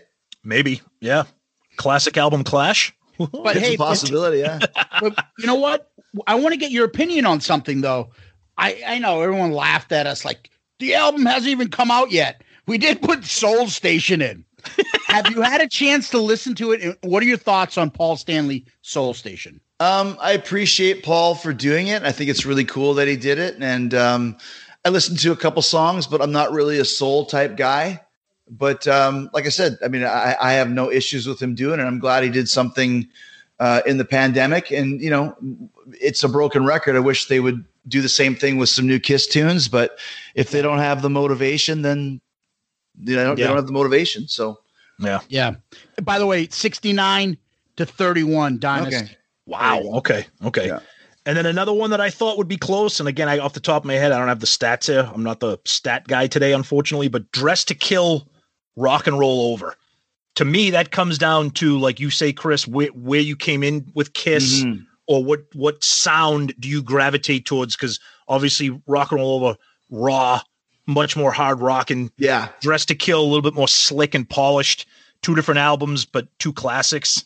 Um, I know Rock and Roll Over advanced with that one. Um, um, it sounds like you, 66 to 34. yeah, for Rock and Roll Over. Yep. Wow. You know what I'll say about that? I, I guarantee one of the reasons why it did so is there's a lot of great songs on Address to Kill, but there is um, Rock and Roll All Night, the original version. And I can't think about Dress to Kill without thinking about that and just how how bad Rock and Roll All Night is not on Alive. And I think there's none there's no songs on Rock and Roll Over that are like that. Like all the songs of Rock and Roll Over played live are pretty much the same. Like they're pretty Mhm. much the same tempo. If you look at it, like I Want You, Calling Dr. Love, Hard Luck Woman, Making Love, Ladies Room, they all pretty much sound the same. It's the one Kiss record in the studio where the songs didn't have to be raised in tempo or rearranged live for them to work. Good call. So, you know, and then Yeah. you throw in Take Me and you throw in See Your Dreams and Mr. Speed, Baby Driver. I mean, that album's pretty much a perfect record. I mean, Love Him and Leave Him is a little bit standard, but the rest of it, it- it's hard to find a song that's not great on that one. Yeah, I think that's why you find a lot of people universally throwing that out there as maybe their favorite or one of the best because it's probably the it's probably the top to bottom Yes, strongest. You know, there's agree. really no there's really no Yeah. throwaway per se. I agree. There's there's no hatred to a song on there. No, So whereas Good Great point. Expectations gets it, the That- crap on Destroyer, on Love Gun, you got Then She Kissed Me, anything for my baby on Dress to Kill. Where's the hate? I don't like um See You in Your Dreams. I don't like it, but I don't hate it. right, There's no animosity. I'm just like it's not, I'm just not into that song. right. Um, it's still better than Gene's fucking solo album version. that's, that's another one. But see you in your dreams. That's got this feel you in Yes. your dream. That's great with the saxophones Uh, and shit. just- I love that tune. The saxophone, I think that's the Gene version. Yeah, the Oh, Gene yeah, version. that's right. Yeah, because he redid it on his solo record. Yes? Yes. Yeah, and he has Gotcha. Peg Gotcha. Bundy in them uh, doing the Yeah. background vocals. Yep. Peg Bundy and and and Rover and freaking uh, Jackie Coogan and uh, George know. Reeves and Everybody else. Helen Reddy. yeah, Helen. yeah. Now, one of the matchups. This is the one I was hoping because look, I'll just get it out there. I know everybody's praising Alive. I like Alive. I don't love it. It's not even my favorite live album by Kiss. Oh wow. But I think that might be because I prefer, you know, Destroyer, Rock and Roll Over, Love Gun, and that that that. So you like That- Alive too better than Alive? Yes, I do. Yeah, Gotcha. yeah. But I love. I mean, I love Alive. I respect Alive. I actually thought Rock and Roll Over was the only album that could beat out Alive, which is Mm. kind of why we put them in that bracket together Yeah. to try to make those challenging. But I, I it didn't happen. Remind me to get back to that thought, Tom. What Okay. you just said. Okay. And I mean, if Love if Love Gun could beat Alive too, I could totally see Rock and Roll Over beating Alive for sure. Yep. well, I can tell you this part though. Once I saw Alive beat the bag out of Rock and Roll Over, sixty-four to thirty-five. Oh God. Yeah. I, I, like, I was like, "There's nothing's going to stop Alive." Yeah, yeah, Yep. yeah. If it was closer, then I'd be like, okay. But at 65, uh, 64.7 to 35.3, I was like, there's no way nothing's going to beat alive. No, that it's like that they were making a run like Duke in the '90s. Like they were just destroying everybody in their path. Like that. Don't they didn't even have they they had no close matchups. And we'll get to that when we get to the final four. Every every matchup for Alive just absolutely just bludgeoned their opponent. Which I get it. It's Alive. It's the it, it- it's the iconic definitive we Kiss got, album. We got to do our typical Kiss uh, fan voice. Oh, yeah, Alive. That's the greatest. You are an idiot if you don't like Alive. It's the only one. So that so then we so any other Chris any other thought or Zeus any any other thoughts on No, Vini no, Poncia? What happened there? Let's go to Ezrin. Okay, so Bob Ezrin, top left. Uh, Destroyer, number one seed. Kiss debut, number two seed. Then we threw Paul Stanley's 78 solo, number three. We almost made that two. Remember? Yep. And I was like, nah, they'll, people will get pissed if we make that three. Yep. I mean, two. Excuse me. Yep. Chris, where are you on what's going on with this bracket in terms Yeah, of it- it- seeding or it's interesting because once again, um, when I'm looking through it and seeing, you know, like I mentioned earlier, Carnival of Souls losing to Alive Four, I think is- Ridiculous. Is, is pretty ridiculous. You know, that know, was bad? um, but other than that, kind of looking through, it's pretty standard for the first round. Yeah. You know, I pretty much would have picked all those ones. It's when we get to the second round where I have a lot of issues. Once again, Kiss versus Trouble Walking in no way, shape, or form should Kiss beat Trouble Walking because, you know, that's still the crux of their live set. But that album, if you put that album on, it's not the live versions. I find it very boring, very early 70s. Um, it's like listening to the first Anthrax record where it's okay, but there's really nothing there. So when you tell me that Kiss beats Paul Stanley 78, I disagree times a thousand because I think Paul's record is one of the top four Kiss records of all time. I think it even made it to my final four, uh, if if I if I recall correctly. Uh, and that's where I'm like, you're just voting for the Kiss record because it's Kiss and not the Paul Stanley solo. But the two records don't even stand side by side. Paul 30 blows it away. To 70. Kiss. That's yeah. Come on. Over over Paul Stanley? Now, mind Yeah, you, I put ridiculous. it over because we reviewed both these albums. I put Paul Stanley, and that's the one I got shit on the most. When I put Paul Stanley as our our, I think it was the second after Rock and Roll Over. Ahead of the debut, and I got so much shit for it. I should have realized this was going to happen. Yeah, no, and, and I agree. And like I said, I think there's certain things you were talking about. We mentioned the cults. I think the first Kiss record has the cult of people behind it. You know, once again, like, I don't even know if Charlie would take Kiss over Paul Stanley. But that Kiss record is good. But I just think Black Diamond and just how, you know, if you remember, if it was like uh, uncensored or something where they talk about the the, the band bottoming out and Kiss, Yeah. uh, and Peter all doped up where they're playing that. That's what I feel listening to this whole album. It's just fucking boring. And Alive is so exciting and energetic. You'll never hear me listening to Kiss probably ever again because all those great songs that I want to hear are on Alive anyways and bumped up, you know, 30 BPMs each to where they're just much more exciting and energetic. Yeah, see, it's it's your analysis of these albums is is not, if everybody did what you what you're talking about, then you would have had completely different results. Because a lot of people, and I and I get it, it's Yes. Kiss. There's probably very few bands that have a, uh, as passionate a fan base as Kiss. Right. Okay, so people are a lot are a lot of times voting on the nostalgia. Oh, first album that the, the the makeup on that album. It's it looks different. Look at Peter. Oh, it's the first time I heard Firehouse and Cold Gin.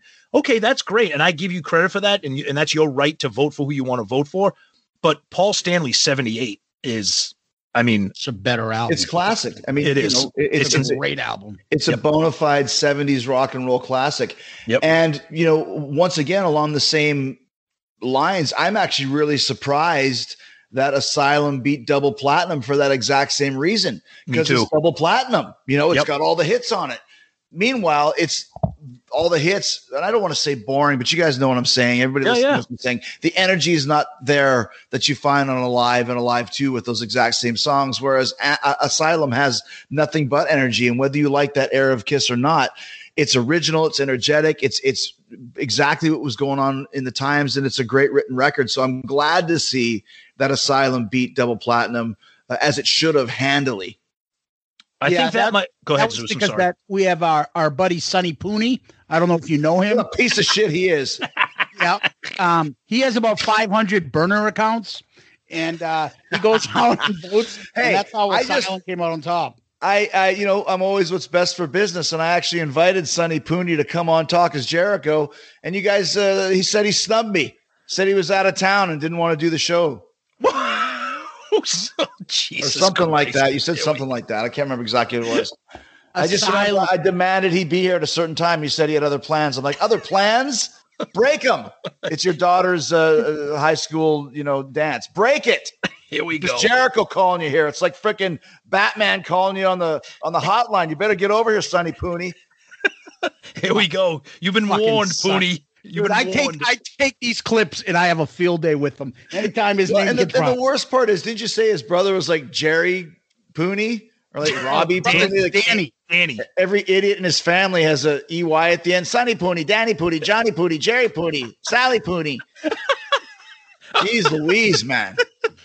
Um, you will see Sonny Pooney and Danny Pooney are our cabin mates on the Kiss Cruise. That's right. You're gonna get to meet all. us. You're gonna get. You're gonna get to meet all of us. So get you ready know for that. started? I only had Danny coming with me, and then we had you on with with Bruce, uh, with Bruce, and then Tommy's like, "Fuck, I think I want to go." I'm like, gotta "Ah, go. see." I gotta go. I'm in. and then he jumps in, and then Sonny jumps in. Well, you know, every every few years you hear of a cruise where someone just goes missing, and they fi- they thought that they got too drunk and fell overboard. Well, if you see me feeding the Pooney brothers shots of straight tequila one night at about 4 a.m., don't ask any questions. Oh, nice. Be perfect. Yeah, just to get Oh. back, Asylum 52, double platinum. 48. barely Now- won. Now, Chris, that's the now. That, it's funny because that's the rare matchup where it kind of is the reverse of what I just said. That's the rare matchup where I think people were voting not with nostalgia and voting on the quality of the record because I love double platinum because it, it was it, I got that I actually I still have my original 1978 copy and the, the gatefold I loved it.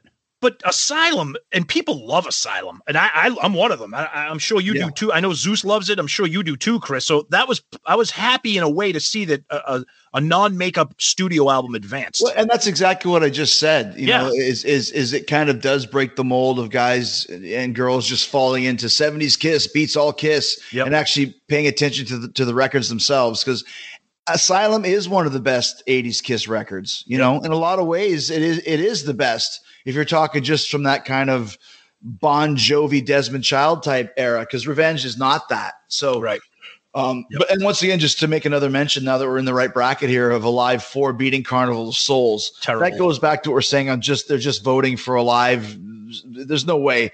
I mean, Carnival of Souls is it a classic Kiss record? No, but there's four or five great songs on it that definitely should have beat just a rehash with the uh, you know Sydney Australia Symphony involved. Well, we got a lot of comments on that, and I think that I, I kind of liken that one to, uh, you know, maybe a political election where maybe you're not necessarily voting for the person you want, but you're voting against. Yes, exactly. Yeah, people exactly. Hate, people hate Carnival of Souls, so I don't. I, I find it hard to believe that that many people like Alive Four. I think that was an anti-Carnival poll right there, which is ridiculous in my book. But anyways, No, and once again, like like I said, what do you hate about Carnival? Like if you like heavy metal, um, you know, there's some great riffs. If you like Unholy, I guarantee you'll like Hate. And if, if you're listening to this going, I've never heard Hate, I just heard that Carnival Souls was a grunge record. It's not a grunge record. It's it's, it's it fits in exactly what was going on at the time, but it's also still Kiss. So go check out Hate and go check out Master and Slave and listen to Rain and Jungle. I guarantee you'll like the tunes. Now, all the tunes aren't good, but those ones are very good. So at least, at least worthy of an original record getting past a, a rehashed live album with the exact same songs as the last three, just with a symphony added. And if you mm-hmm. like that, that's your- that's fine too. But to me, it's Kiss album madness, and Carnival has enough songs to stand on its own. Yeah, we're all fans of Carnival. Here, here's the thing: we have a bunch of group of podcaster friends. We're on this text exchange. All they do every once in a while, their go-to joke is "Ah, grunge. It's better than fucking grunge." And they are a very loud majority of this hard rock 80s type of fan that just fucking hate grunge. And they associate right or wrong, Yeah, wrong Yeah. with Carnival Souls as grunge. So they're like, oh, Kiss is Yeah, ripping off. know- that fucking album is good. You, never you find that though. Listen, there, there's certain fans like like we mentioned Iron Maiden earlier. Uh, some I did an interview that day where someone said, "What's the most underrated Iron Maiden record?" And I said, "The X Factor." It's the first record with Blaze Bayley. It's very dark. Uh, if you're in the mood to listen to Pink Floyd, you might listen to the X Factor. Point is, to me, I like all eras of Iron Maiden as much as I like all eras of Kiss. Obviously, there's ones that I like better than others. I like all eras of the Beatles too but that's the sign of lo- longevity and diversity. And when I'm a fan of the band, I don't I don't just discount a record because oh that's the grunge record or that's that that 80s glam rock sucks. It's still Kiss, it's still Paul and Gene, and their hooks and their style always shines through no mm-hmm. matter what you know era it is. So to me, I don't see it as a grunge record. I see it as as as kind of what was going on at the time and, and they they gave it a shot and some of it's great and some of it's not but we said the same thing about love gun a few minutes ago and about hotter than hell a few minutes ago as well so Yep. Two points I want to make though. Are you a fan of Rainbow? yeah not a diehard I fan. love I love all three eras. there you go And and that's the problem.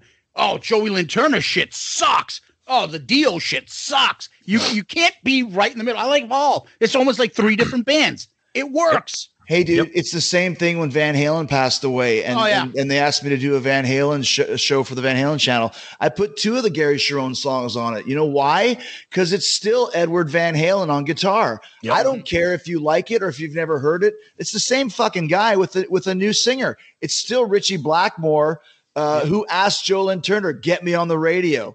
If you don't like that era, don't blame Joe Lynn Turner. Blame Ritchie Blackmore. He's the one who asked for it. Yeah. You know. and By you the way- appreciate it. To le- to end 52 to 48. That's what Carnival lost. Yeah, okay, that's ri- that's, that's- well. It, it's close though, so at least it wasn't a blowaway. That No. makes me feel a little bit better. No. And then you get, and then the next matchups, then you get Destroyer Asylum. You knew what was going to happen there. I thought Paul Stanley 78 versus Kiss would be a little close. I figured Kiss would win, and it did. Um, 70 30. yeah, that's Yeah, too man. much. That's That- crazy. yeah. That's crazy. you know, and, and once again, I, I'm looking at my last four. Paul made it out of that bracket, so it was Paul versus Alive and Yep. MTV versus MTV versus Revenge on the other side. Um, I think once again, Destroyer is a great record, but I think it's more critically acclaimed because it's Destroyer, the iconic cover. Everyone talks about how Destroyer is their best, this and everything. It's not their best. I It's mean, not. once again, it's got a lot of great songs that are a lot better live. Um, if I hear Shout Out Loud Studio ever again with that terrible wedding bells and piano in there, I'll shoot myself. But it was very, you know, legendary and monumental for the time. But I think those songs played live now, and there's so many of them, you know, are way better live. Detroit Rock City, King of the Nighttime World, God of Thunder, Shout It Out Loud. You know, Beth is is pretty shitty too, you know, but but it's it's a good record, but I still think that there's a lot of uh, argument to how Asylum could beat Destroyer for sure, and definitely how Paul Stanley '78 could. Oh yeah. There's no better, and I'm in the Kiss. We actually did an episode on this. Three songs in a row. I think it's probably the best that I can think of. My favorite, at least for me, best three in a row to open an album. One, two, Detroit three, Rock punch, City, King cool. of Nighttime World, and God of Thunder.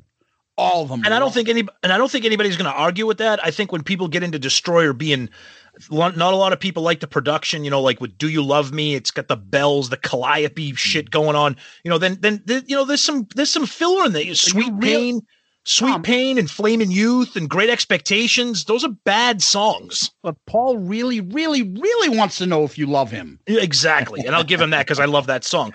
But I, think I, I think that I think the problem with Destroyer, unlike Rock and Roll Over, it Destroyer is a top heavy album. It's not an even album, and that, to me, that you can't you your best album can't be an uneven album. No, and once again, you're going off just the reputation of Destroyer and the legendary status of Destroyer. But for Right. example, when they took Crazy Nights out of the set on the end of the road tour and put in Do You Love Me, I was I was let down. I was like, ah, really? yeah, Do we really Okay. want to hear that again? And it's cool, but I, I think "Do You Love Me" the first twenty seconds is the best part of the song. oh, But, totally. You know, once again, if you're gonna pick Destroyer to go all the way, I'm not gonna, no pun intended, I'm not gonna uh, uh, demean it because it is a legendary album in the Kiss pantheon for sure. Mhm. Um, and it's probably more the hardcore fans like us that would argue for Paul Stanley, whereas Yep. the most people that are on here would go, oh, "Don't even fucking talk to me. It's Destroyer. It's great. Let's move on." Agreed. Yeah.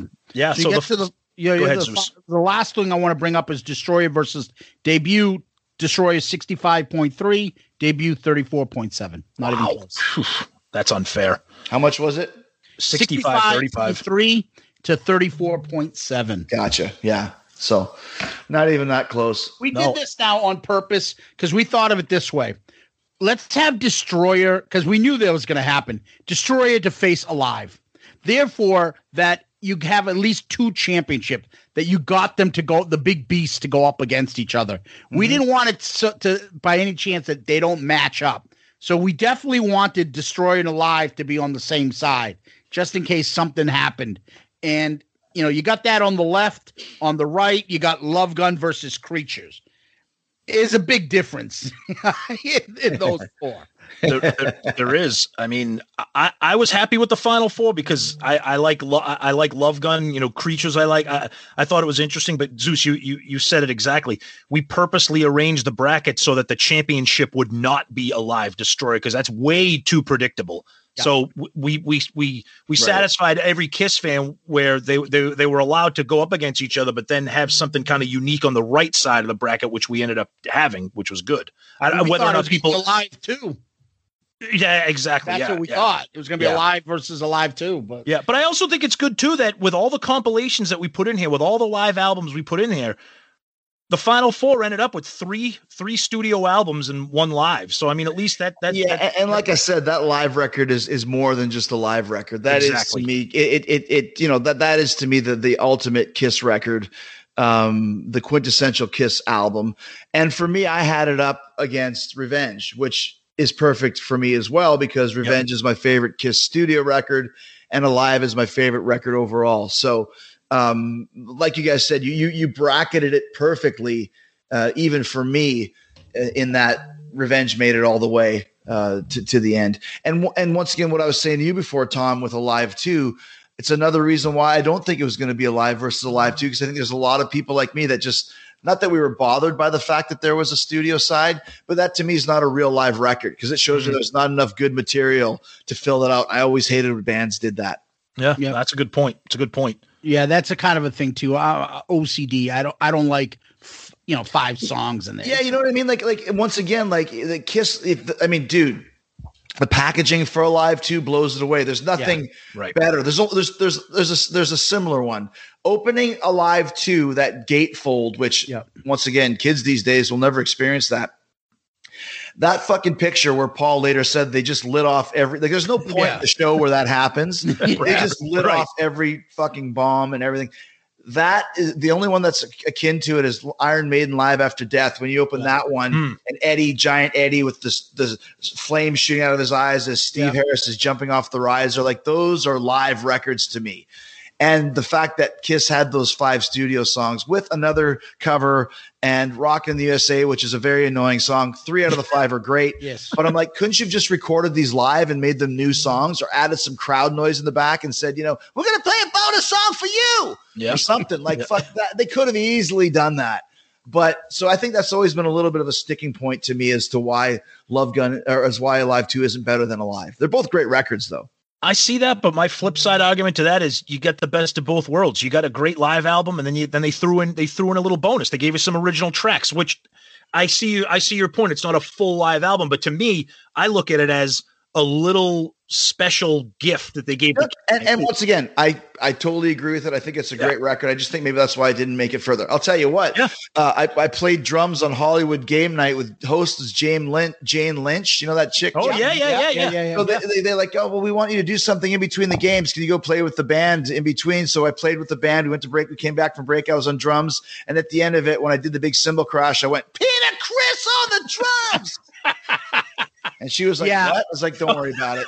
you must have had about uh about five drops of kiss references in the stone cold interview i sat up last night i watched it two hours i'm like go to bed around 11 1 o'clock i finished the damn thing i'm like i should have fucking counted and told them But that's just how I talk. like- I can't even I think of any. Oh, I know. Anytime I watch AEW, all of a sudden you'll be like, "Oh, she went from Gene Simmons to Ace Frehley." I mean, I catch yeah, them yeah. all the time, and I love that that's- inside that's just, fucking. That's shit. just how I talk at this point.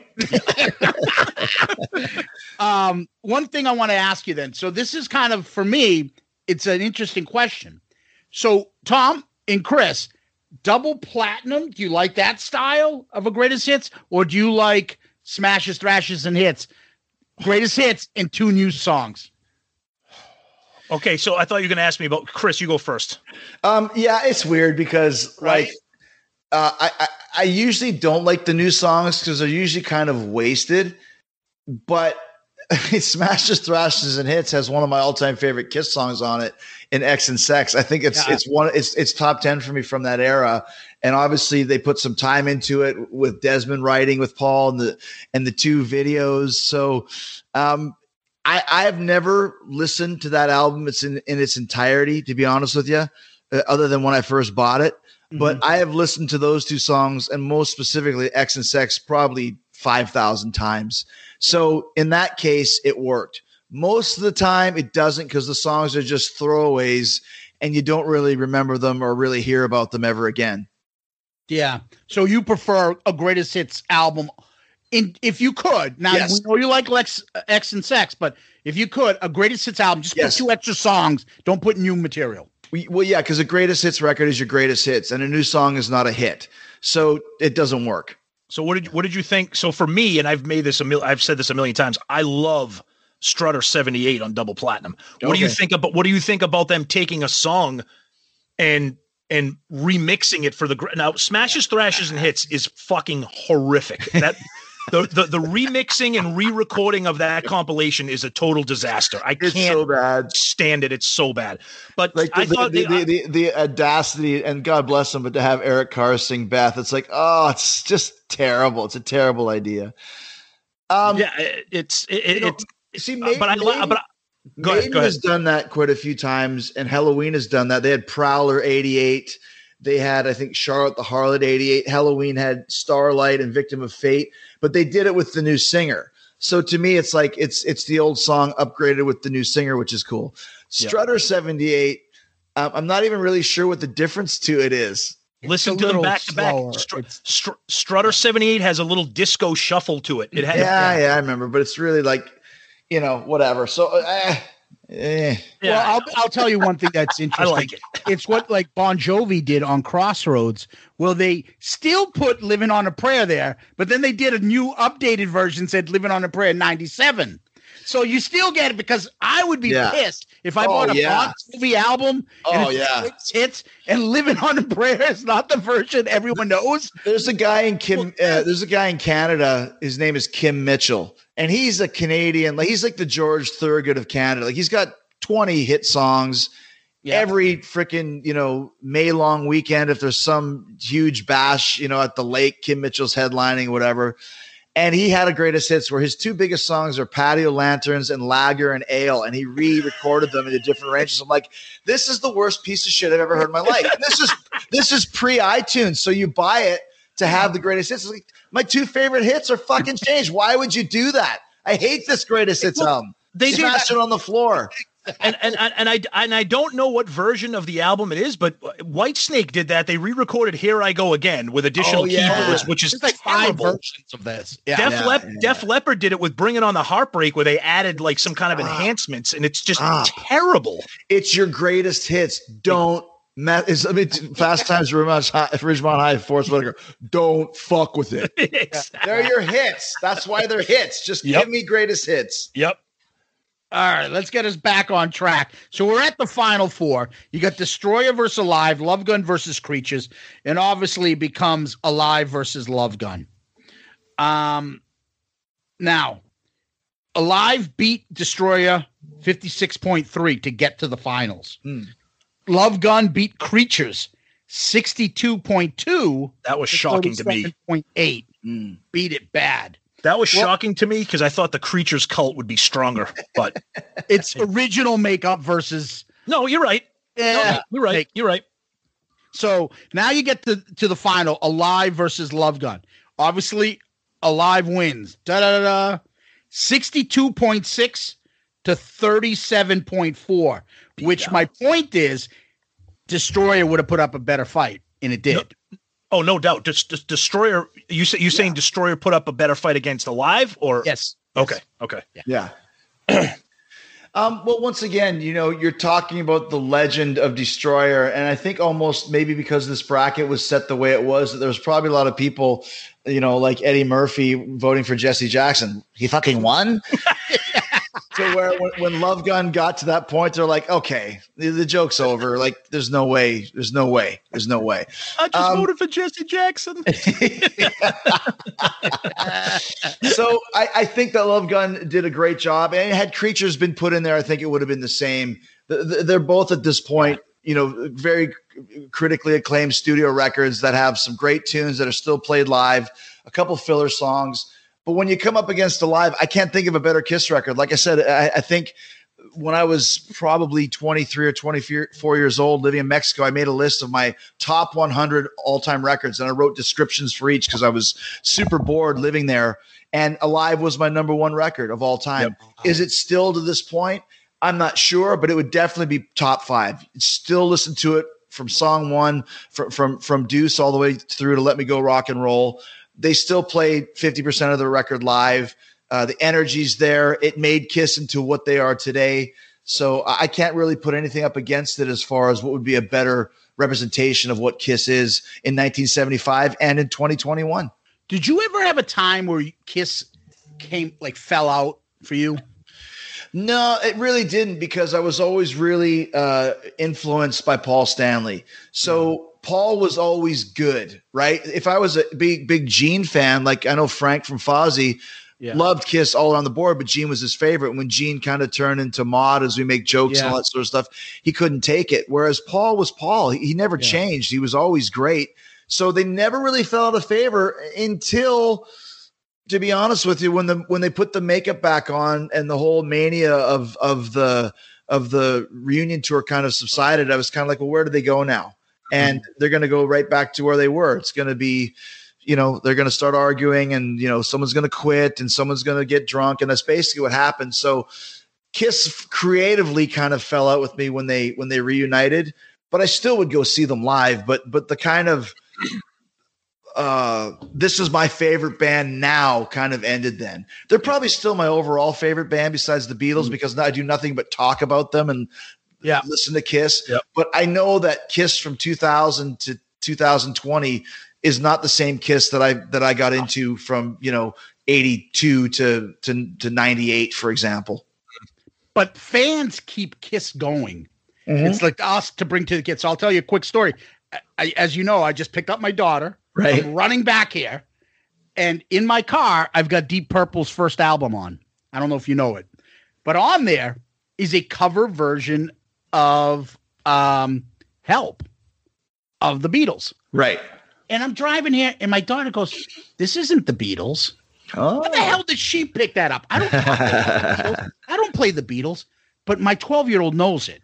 right That's the difference. Like we Oh, yeah. Talk about it. Like the Beatles still is, and I bet she picked it up because she does music, violin, uh, not violin, Of course. uh, saxophone and stuff. In music class, they still talk about the Beatles and stuff. They don't talk about, hey, yeah. And then Peter Criss was replaced by Eric Carr. They don't, but but here, here's what I'll tell you, and I think I've told you this story before. When I took my son and his friend to see Kiss, I think it was 2014.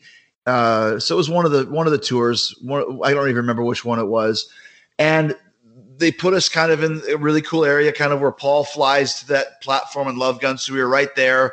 Uh, they had the kids put the confetti into the fans for Rock and Roll Night, and they loved it. And they were saying, "Man, the Spaceman is the best guitar player. I love the Spaceman."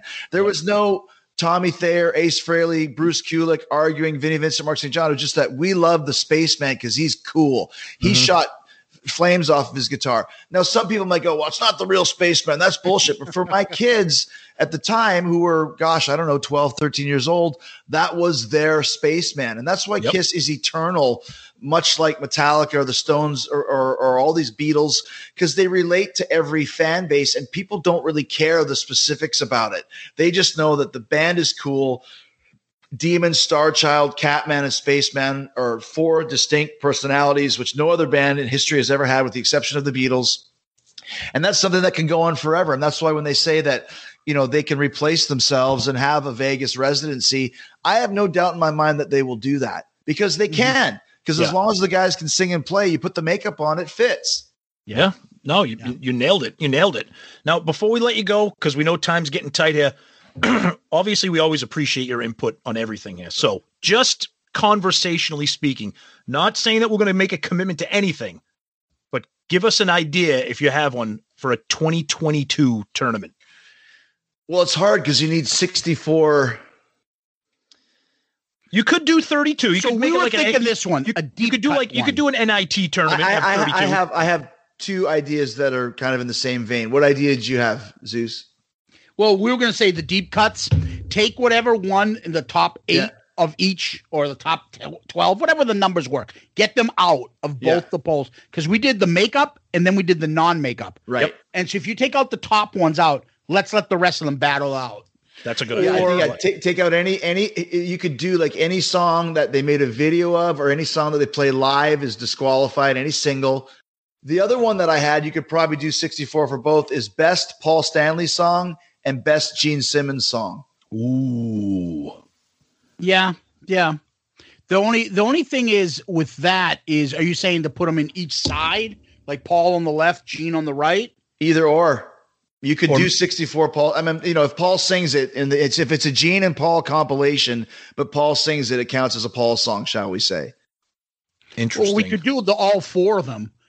We could do all In four the four members. brackets. Well, that the well, four brackets. well, I We mean, could do solo songs from Peter, Criss, and Ace, and then just put them in. You could have just said, "Great idea, Chris. That's awesome. We'll think about it." You always gotta, you gotta take my good idea. You- You're gonna put Peter Criss songs versus fucking Paul Stanley songs and think there's any chance at all. It's gonna be here's the oh, Peter Criss version: ESP, Badlands, Out of oh, Control, Soul Station. You're wrong. Black Diamond. That's not Yeah. Peter didn't write it. Oh, we're not talking about right. We're talking Oh, we're going back into this now. Vo- it's we're making our own rules. yeah, we like to have things. We like to change it up. You got to read the fine print. Okay. All right. All right. Black Diamond. What else you got? All print Lyman. That's it. What else you got? Black Uh, Diamond. What else you got? You matter to me. Yeah, Dirty Living. Nothing to lose. Hooligans. Hooligans. Yeah, yeah. I didn't put that in there. Well, what do you got? You got five songs you can put in there. Oh, no, you, you just put blew a- your own. You blew your own thing. Solo album. He's got enough tracks to make it work. How many did he write? Are we saying the singing or No, writing? we're singing. We're talking He singing. Wrote. He really didn't write. We're talking All right. You know what? I'm going to do the uh the uh Todd of Punder podcast, and me and, and Sonny Pooney and Georgie Pooney and Davey Pooney and all them freaking Poonies are going to do our own version. Paul Stanley best song, Gene Simmons best song, and you guys aren't invited. So what do you think about that? Well, maybe Tom will be invited, but Zeus, you can sit at home and call in, and if I got an open spot, maybe I'll take your call. See, I, I this is what happens. We we can't ask Chris his opinion because then whatever he says, it becomes law. Because I, I know I I- know right now, next March of 2022, guys, don't you remember last year? I told you, Gene versus Paul. This isn't what I said. That- that's what's gonna happen. I'm not filling this out. Fuck you. It's supposed to be Gene versus Paul. Fuck off. Well, I just gave you ideas for for for the next two or three years. Chances are you won't be around that long, anyways. So if you, Now he has. Now he has us killing. Uh, killing us. So maybe on the cruise. Oh God. That's right. You get to hang out with us on the cruise. uh, I can't wait. I can't wait. Well, Chris, thank you as always for taking the time. We appreciate the, these. These are some of our most fun episodes, breaking down and analyzing this. So we, we appreciate it, buddy, very very much. Thank you. Always a blast, and uh, you guys are always very creative with all these things. So I look forward to seeing what you come up with next. Chris, thank you, buddy. You rock. Appreciate it. And so there you have it. Uh, that was our uh, conversation with Chris. Uh, tons of fun. What'd you think? Yeah, I look, we love having Jericho on all the time, and and we thank him. You know, we know his time is valuable, and for him to give us some time to talk about this is great. And there is nothing that I enjoy more than discussing and analyzing Kiss, specifically Kiss albums, because talking about Kiss songs is one thing, Kiss members, but Kiss albums, because those are the things that mean the most to Kiss fans, the albums. And makeup, non-makeup, 70s, 80s, 90s, way you came in on the Kiss elevator, you know, all that stuff. And just the different perspectives with the three of us talking, you know, why Chris thought this about a certain bracket or a certain album. It, it- it's just that's why we do this, and that's why we're, just we're, so gracious to have him on to, have another huge lifelong Kiss fan kind of break it down and look at these matchups and what went right, what went wrong, what should have won, what didn't win. Nobody's going to argue and be like, "Oh, I can't believe Alive won. That's ridiculous." No, I mean we we knew Alive was going to win. For me, the part of the part of the ride, part of the fun was the ride getting to that championship matchup. Um, and it's just great fun talking about. It. I I love this stuff. Chris gave a an interesting perspective. I think there was a bunch of times in his conversation that we had where everybody made a valid point about something, an observation, or something you didn't think about, but somebody else brought up. You're like, wait, and it just the discussion was almost um, well, it was very organic, and you know, Oh, we, yeah. don't, we don't talk to Chris about hey. Let's talk about this. Let's break it down like this. And then let's talk about this. And I've got these. It's just go. We're on and we go. And Mhm. it's nice to hear his perspective and your perspective, Tom. And everyone's got a different look on certain albums and certain reasons why things won out over another album. And uh, I find it fascinating. I always love the breakdown of, oh, getting inside the Kiss fan mind Yep. you know, and why Yep. things happen in the oh fucking ace and um, yep. Yep. and the rest of the stuff. Oh, alive, yeah, alive number one, yeah, you know Yep. that stuff. And uh, it, it was a a great time. I, you know, I was saying after we hung up, I'm like, I think that was like our best talk with him. Yeah, it was honestly. great.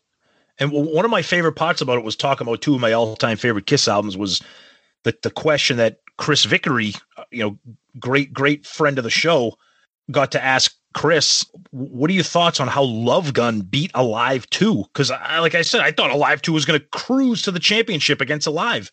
You know, and he, he had his perspective about you know how he he likes it, but it doesn't match the bombast and the the the craziness of Alive, and cheated with some of those original songs, and some of them are shitty. You know, rocking in the USA and any way you want it, and different perspectives. You know, and, and that's that's why that's what we want. That those are the kind of Kiss discussions we like. You know, and we know Chris is a is an '80s Kiss guy. You know, he loves Animalize and Crazy Nights and Asylum. His, his thoughts on some of those non makeup albums and and how they advanced and kind of hit a wall with the classic 70s albums. You know, just really good, really good stuff for, for all of us to talk about and listen to each other. Yeah, it's a Wednesday night. So right now, probably I think uh AEW Dynamite is going on. Chris is probably as hot as he's ever been. Yep. You know, in his long, illustrious 30 year career in wrestling. He just was on with uh Stone Cold Steve Austin, and it was like the biggest jaw drop news during WrestleMania week that he got invited back onto WWE. What was that about? And then this week he has Stone Cold on his podcast. Amongst all that craziness, all that hype, all that stuff going on in Chris's life. Hold on. I got to get on Shout It Out Loudcast and talk yep. about the Kiss Album Madness tournament. Yep. It's great. It's great. That's it, it, that's a Kiss fan. Yep. And, and you could and you could tell by his tone and his conversation that he was he was into it. He he had his passionate you know thoughts. What's funny? It's like he's talking about it. He's like us. Like he's like, I don't know, Kiss is probably top. All right, I probably talk about Kiss. Like he's like disappointed yep. him, mad at himself. Like, yeah, it's like all us Kiss fans. Like, oh, another fucking compilation. This is so annoying. Are you gonna buy it? Oh yeah, I already ordered. Yeah, it. exactly. Yeah, right. right. Yeah, oh, Kiss. I mean, like I, got, you know, they really annoy. I've, I've really seen. I've already done that. Uh, yeah, Kiss is probably my favorite band. yep, I know. You can't escape it. No, yep. no, no. So uh, I, I, it was a fun time uh, and a fun conversation with Chris. And we, again, as we said many times already on this episode, we love these discussions and breakdown and analysis of these Kiss songs or Kiss albums. And uh, it's no, I mean, it's fun, me and Tom doing this because this is what we used to do, but it's, it's, you can't put a price on having this with all of you guys and discussing this with you guys and breaking this down and analyze it in the in the the jabs that everybody takes at each other. What fucking planet do you live on where this is better than this? Are you fucking high? That song sucks. Uh, ace number one. Or, yep. you know, it's just, I can't explain. So it brings, I know personally, it brings me a ton of joy looking at all the comments and reading and seeing the interaction. So I want to say thank you to everybody that got involved and everybody that uh, makes this Kiss Madness thing a yearly fun thing that happens. Yeah, absolutely. And and look, the polls are fun. You know, we don't do this because we want to see who actually is going to win the tournament. You know, who you know who cares? What, what we do this for is to have a month long stretch of just in depth, detailed conversation about Kiss and and like Zeus said, those jabs, that that friendly kiss, like what the fuck? How do you think Creatures is better than Revenge? Oh, Revenge is the best. Oh, Revenge is overrated. Oh, Ace is overrated. Or I can't believe you picked Crazy Nights over Hotter Than Hell. Like that's what this is all about, and and it brings everybody together. And another thing I want to thank too, I want to welcome all the new people that started following us on Twitter. We hopefully that you're listening to the show too, as well as following us on Twitter, because it brings in a whole new a whole new Kiss family to this because of the tournament, and and that's that's just great, and that's what we want. And again, looking forward to what brings us next year in 2022. Yeah, and we have a lot of fun episodes coming your way, and sometimes the Madness tournament kind of overtakes the podcast and the episode sometimes and uh, but we try to stay focused. I think we've had some good episodes during the tournament, and sometimes it, it gets you know it gets distract it's distracting with everything going on. But we have some great episodes during that time, and we're gonna have some even better going forward. And mm-hmm. I, we hope that you'll like and continue to get involved and stay involved with everything that we do. And uh, we appreciate it. So, with that being said, Tom, this is what's next. Hi, this is Ed Spansberg of klickteeshop.com, and for all your Shout It Out Loudcast gear and merchandise, please visit klickteeshop.com. At Klick Tee Shop, you can find lots of Kiss inspired t shirt designs, plus mugs, hats, hoodies, pillows, and all new fine art selections. And now, here's your question of the week.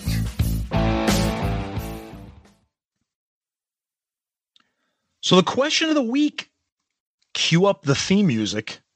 Longtime friend and fan of the show, Mr. Jack Benacchio. Oh.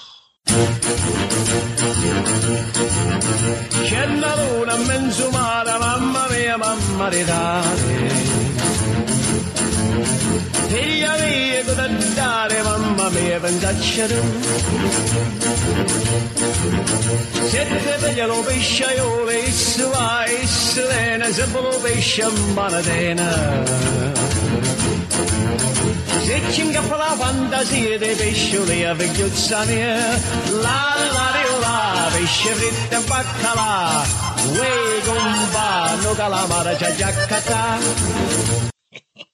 I thought I went. I was going to go a week without his and the other fucking famous people's uh, theme music, but I guess I couldn't.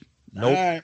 This is a good question here, and I, I don't think anybody has talked about this. This is kind of a creative one. So he says, I've always wondered if Ace left the band first before Peter, and Vinnie or Mark, whoever came in after Ace, let's say Vinnie, with their style of guitar playing, would Peter have been able to keep up with his style of playing? I would say this: the second Ace left, they would have shit canned Peter. Okay. Because once the mystique of not the original four, bye, Peter. Paul had no use for Peter whatsoever. I think he would have booted his ass out as soon as Ace was gone. But they kept they tried to keep Peter and Ace because they wanted to keep the four of them. But once, let's say it was the opposite, and Ace left, they're like, "Fuck, what do we need Peter for then? Fuck off." That's a good theory too. I don't, I'm not going to argue with that. I, I think, and, and, and again, no one's ever going to know what Oh, would have oh, happened. Oh, by the what- way, let me add to that. Go ahead. If if not, there, w- he wouldn't have been able to keep up. He, he would have been gone anyways. He, he wouldn't be able to keep up. Yeah. Yeah, I, that that was going to be my original answer, but no, he wouldn't have been able to keep up. But I also think too that I think having Peter leave first and bringing in the the hard rock, borderline metal, bombastic drumming of Eric Carr. This is my theory. I think that made it easier for them to replace Ace with whoever they wanted it to, with a shred guy. First of all, they kind of wanted a shred guy because that was the era, but bringing in Vinnie and Mark and eventually Bruce because they knew that Eric could do whatever they needed him to, do. However, to answer your question, Jack, I think Zeus and I are on the same page. If Ace left first, Peter would have been out of his realm trying to deal with with a Mark St. John or a Vinnie Vincent. Yeah, and we and we love Peter. There's no two bigger Peter fans than in the Kiss Army than these two guys right here, especially Zeus. But I just think it's not just not in Peter's style to have been able to deal with guitarists like that. Yeah, I think you would have said it once. Well, if Ace is gone, then you motherfuckers, I'm gonna fucking leave. Bye. See ya. Bye. Hit Yeah. the road. Don't let the door hit you on the ass, buddy. buddy. See ya. It would- it- Paul especially would be like, get the fuck out. Yep. But great question, great question, Jack. Thank you as always, buddy. Big fan of the show, and we appreciate that. Thank you. That's a good. That's a good question. Thank you. All right. So, Tom, where can people find us?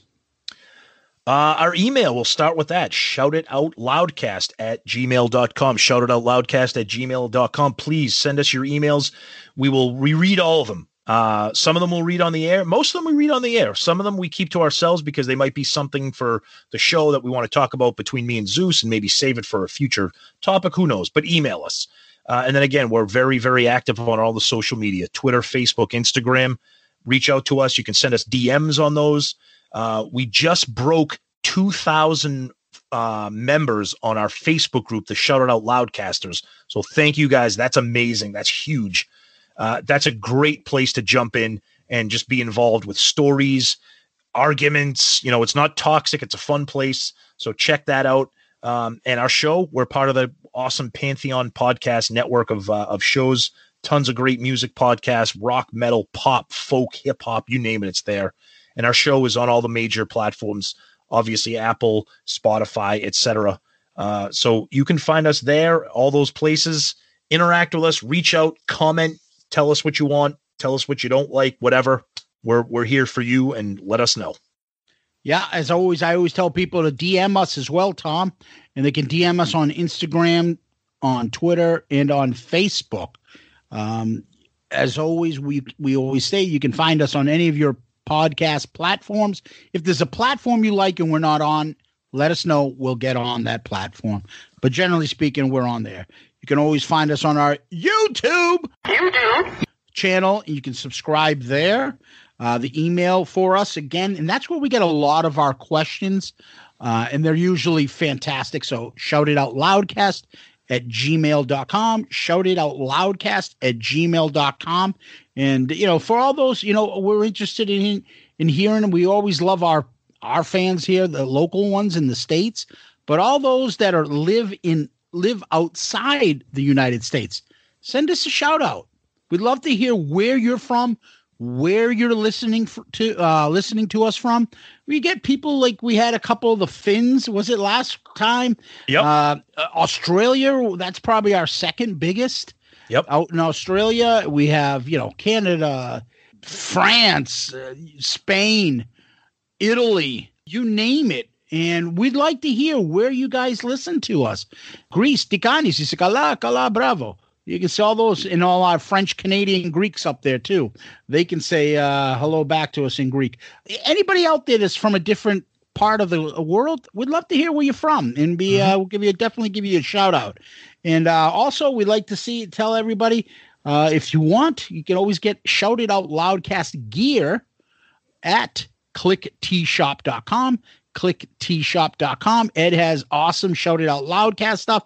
We also have our album review crew, which we do once a month with uh, Mr. Sonny Pooney, where we break down albums in the non Kiss library. And that's always a lot of fun. And uh, if you are interested in that, let us know. And then Patreon as well. We always mention that. Uh, we mentioned it early in the show, but patreon.com, Patreon, the app, or in the episode notes. If you're interested in helping us out, take a look at that and see if anything there interests you. And if you can, we'd like to thank you for that. And uh, with that being said, Tom, we usually end these with uh, famous last words. You got any? People tell me I should win at any cost. But now I see as the smoke clears away, the battle has been lost. Appropriate words for my love gun losing the battle. The battle has been lost, but you made it to the championship. Well, with the tip of the hat to Le Champion in more ways than one, to the to Mr. Jericho and Mr. Kiss Alive. Cause baby's got the feeling. Baby wants a show. Baby, won't you tell me? Baby rock and roll, yeah, yeah. Oh God, that guitar rips. If you're gonna force me to listen to that song, it'll be on the alive version, not the friggin' Hotter Than Hell version. No way. Ah, awesome. Anyways, Tom, thank you. Chris, thank you so much for joining us as usual. Loudcasters, Kiss Army, we love you. Thank you. Thank you guys so much. Chris, thank you as always, my friend. Great time talking Kiss as always. We appreciate it. Thank you, everybody out there, especially those people that have been involved with this tournament that filled out those brackets. Uh, and again, to Ed for sponsoring the tournament. Zeus, as always, my partner in crime. Thank you so much. And uh, we'll see you guys next week. Thank you as always. Peace out, Girl Scout.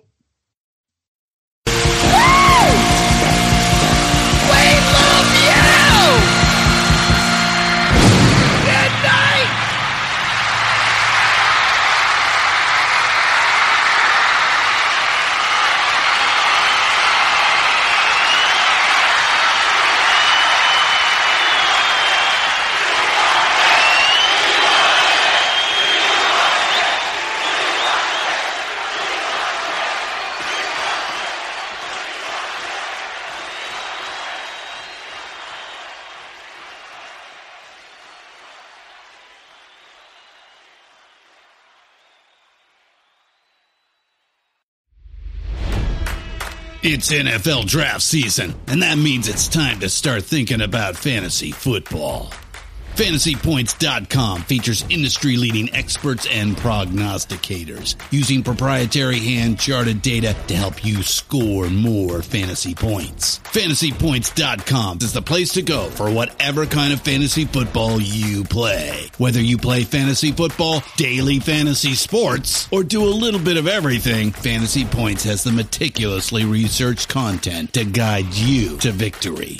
And why wait for the fall? Fantasy Points also covers the new spring football league, the UFL. Join the guru, John Hansen, Scott Barrett, Joe Dolan, and other massive names in the fantasy football universe with an exclusive offer. Use code Pantheon for 15% off any fantasy points package, including the all in package, with access to every article, tool, and data nugget that Fantasy Points has to offer. That's fantasypoints.com and code Pantheon for 15% off at Fantasy Points. Fantasypoints.com. Code Pantheon. Score more fantasy points.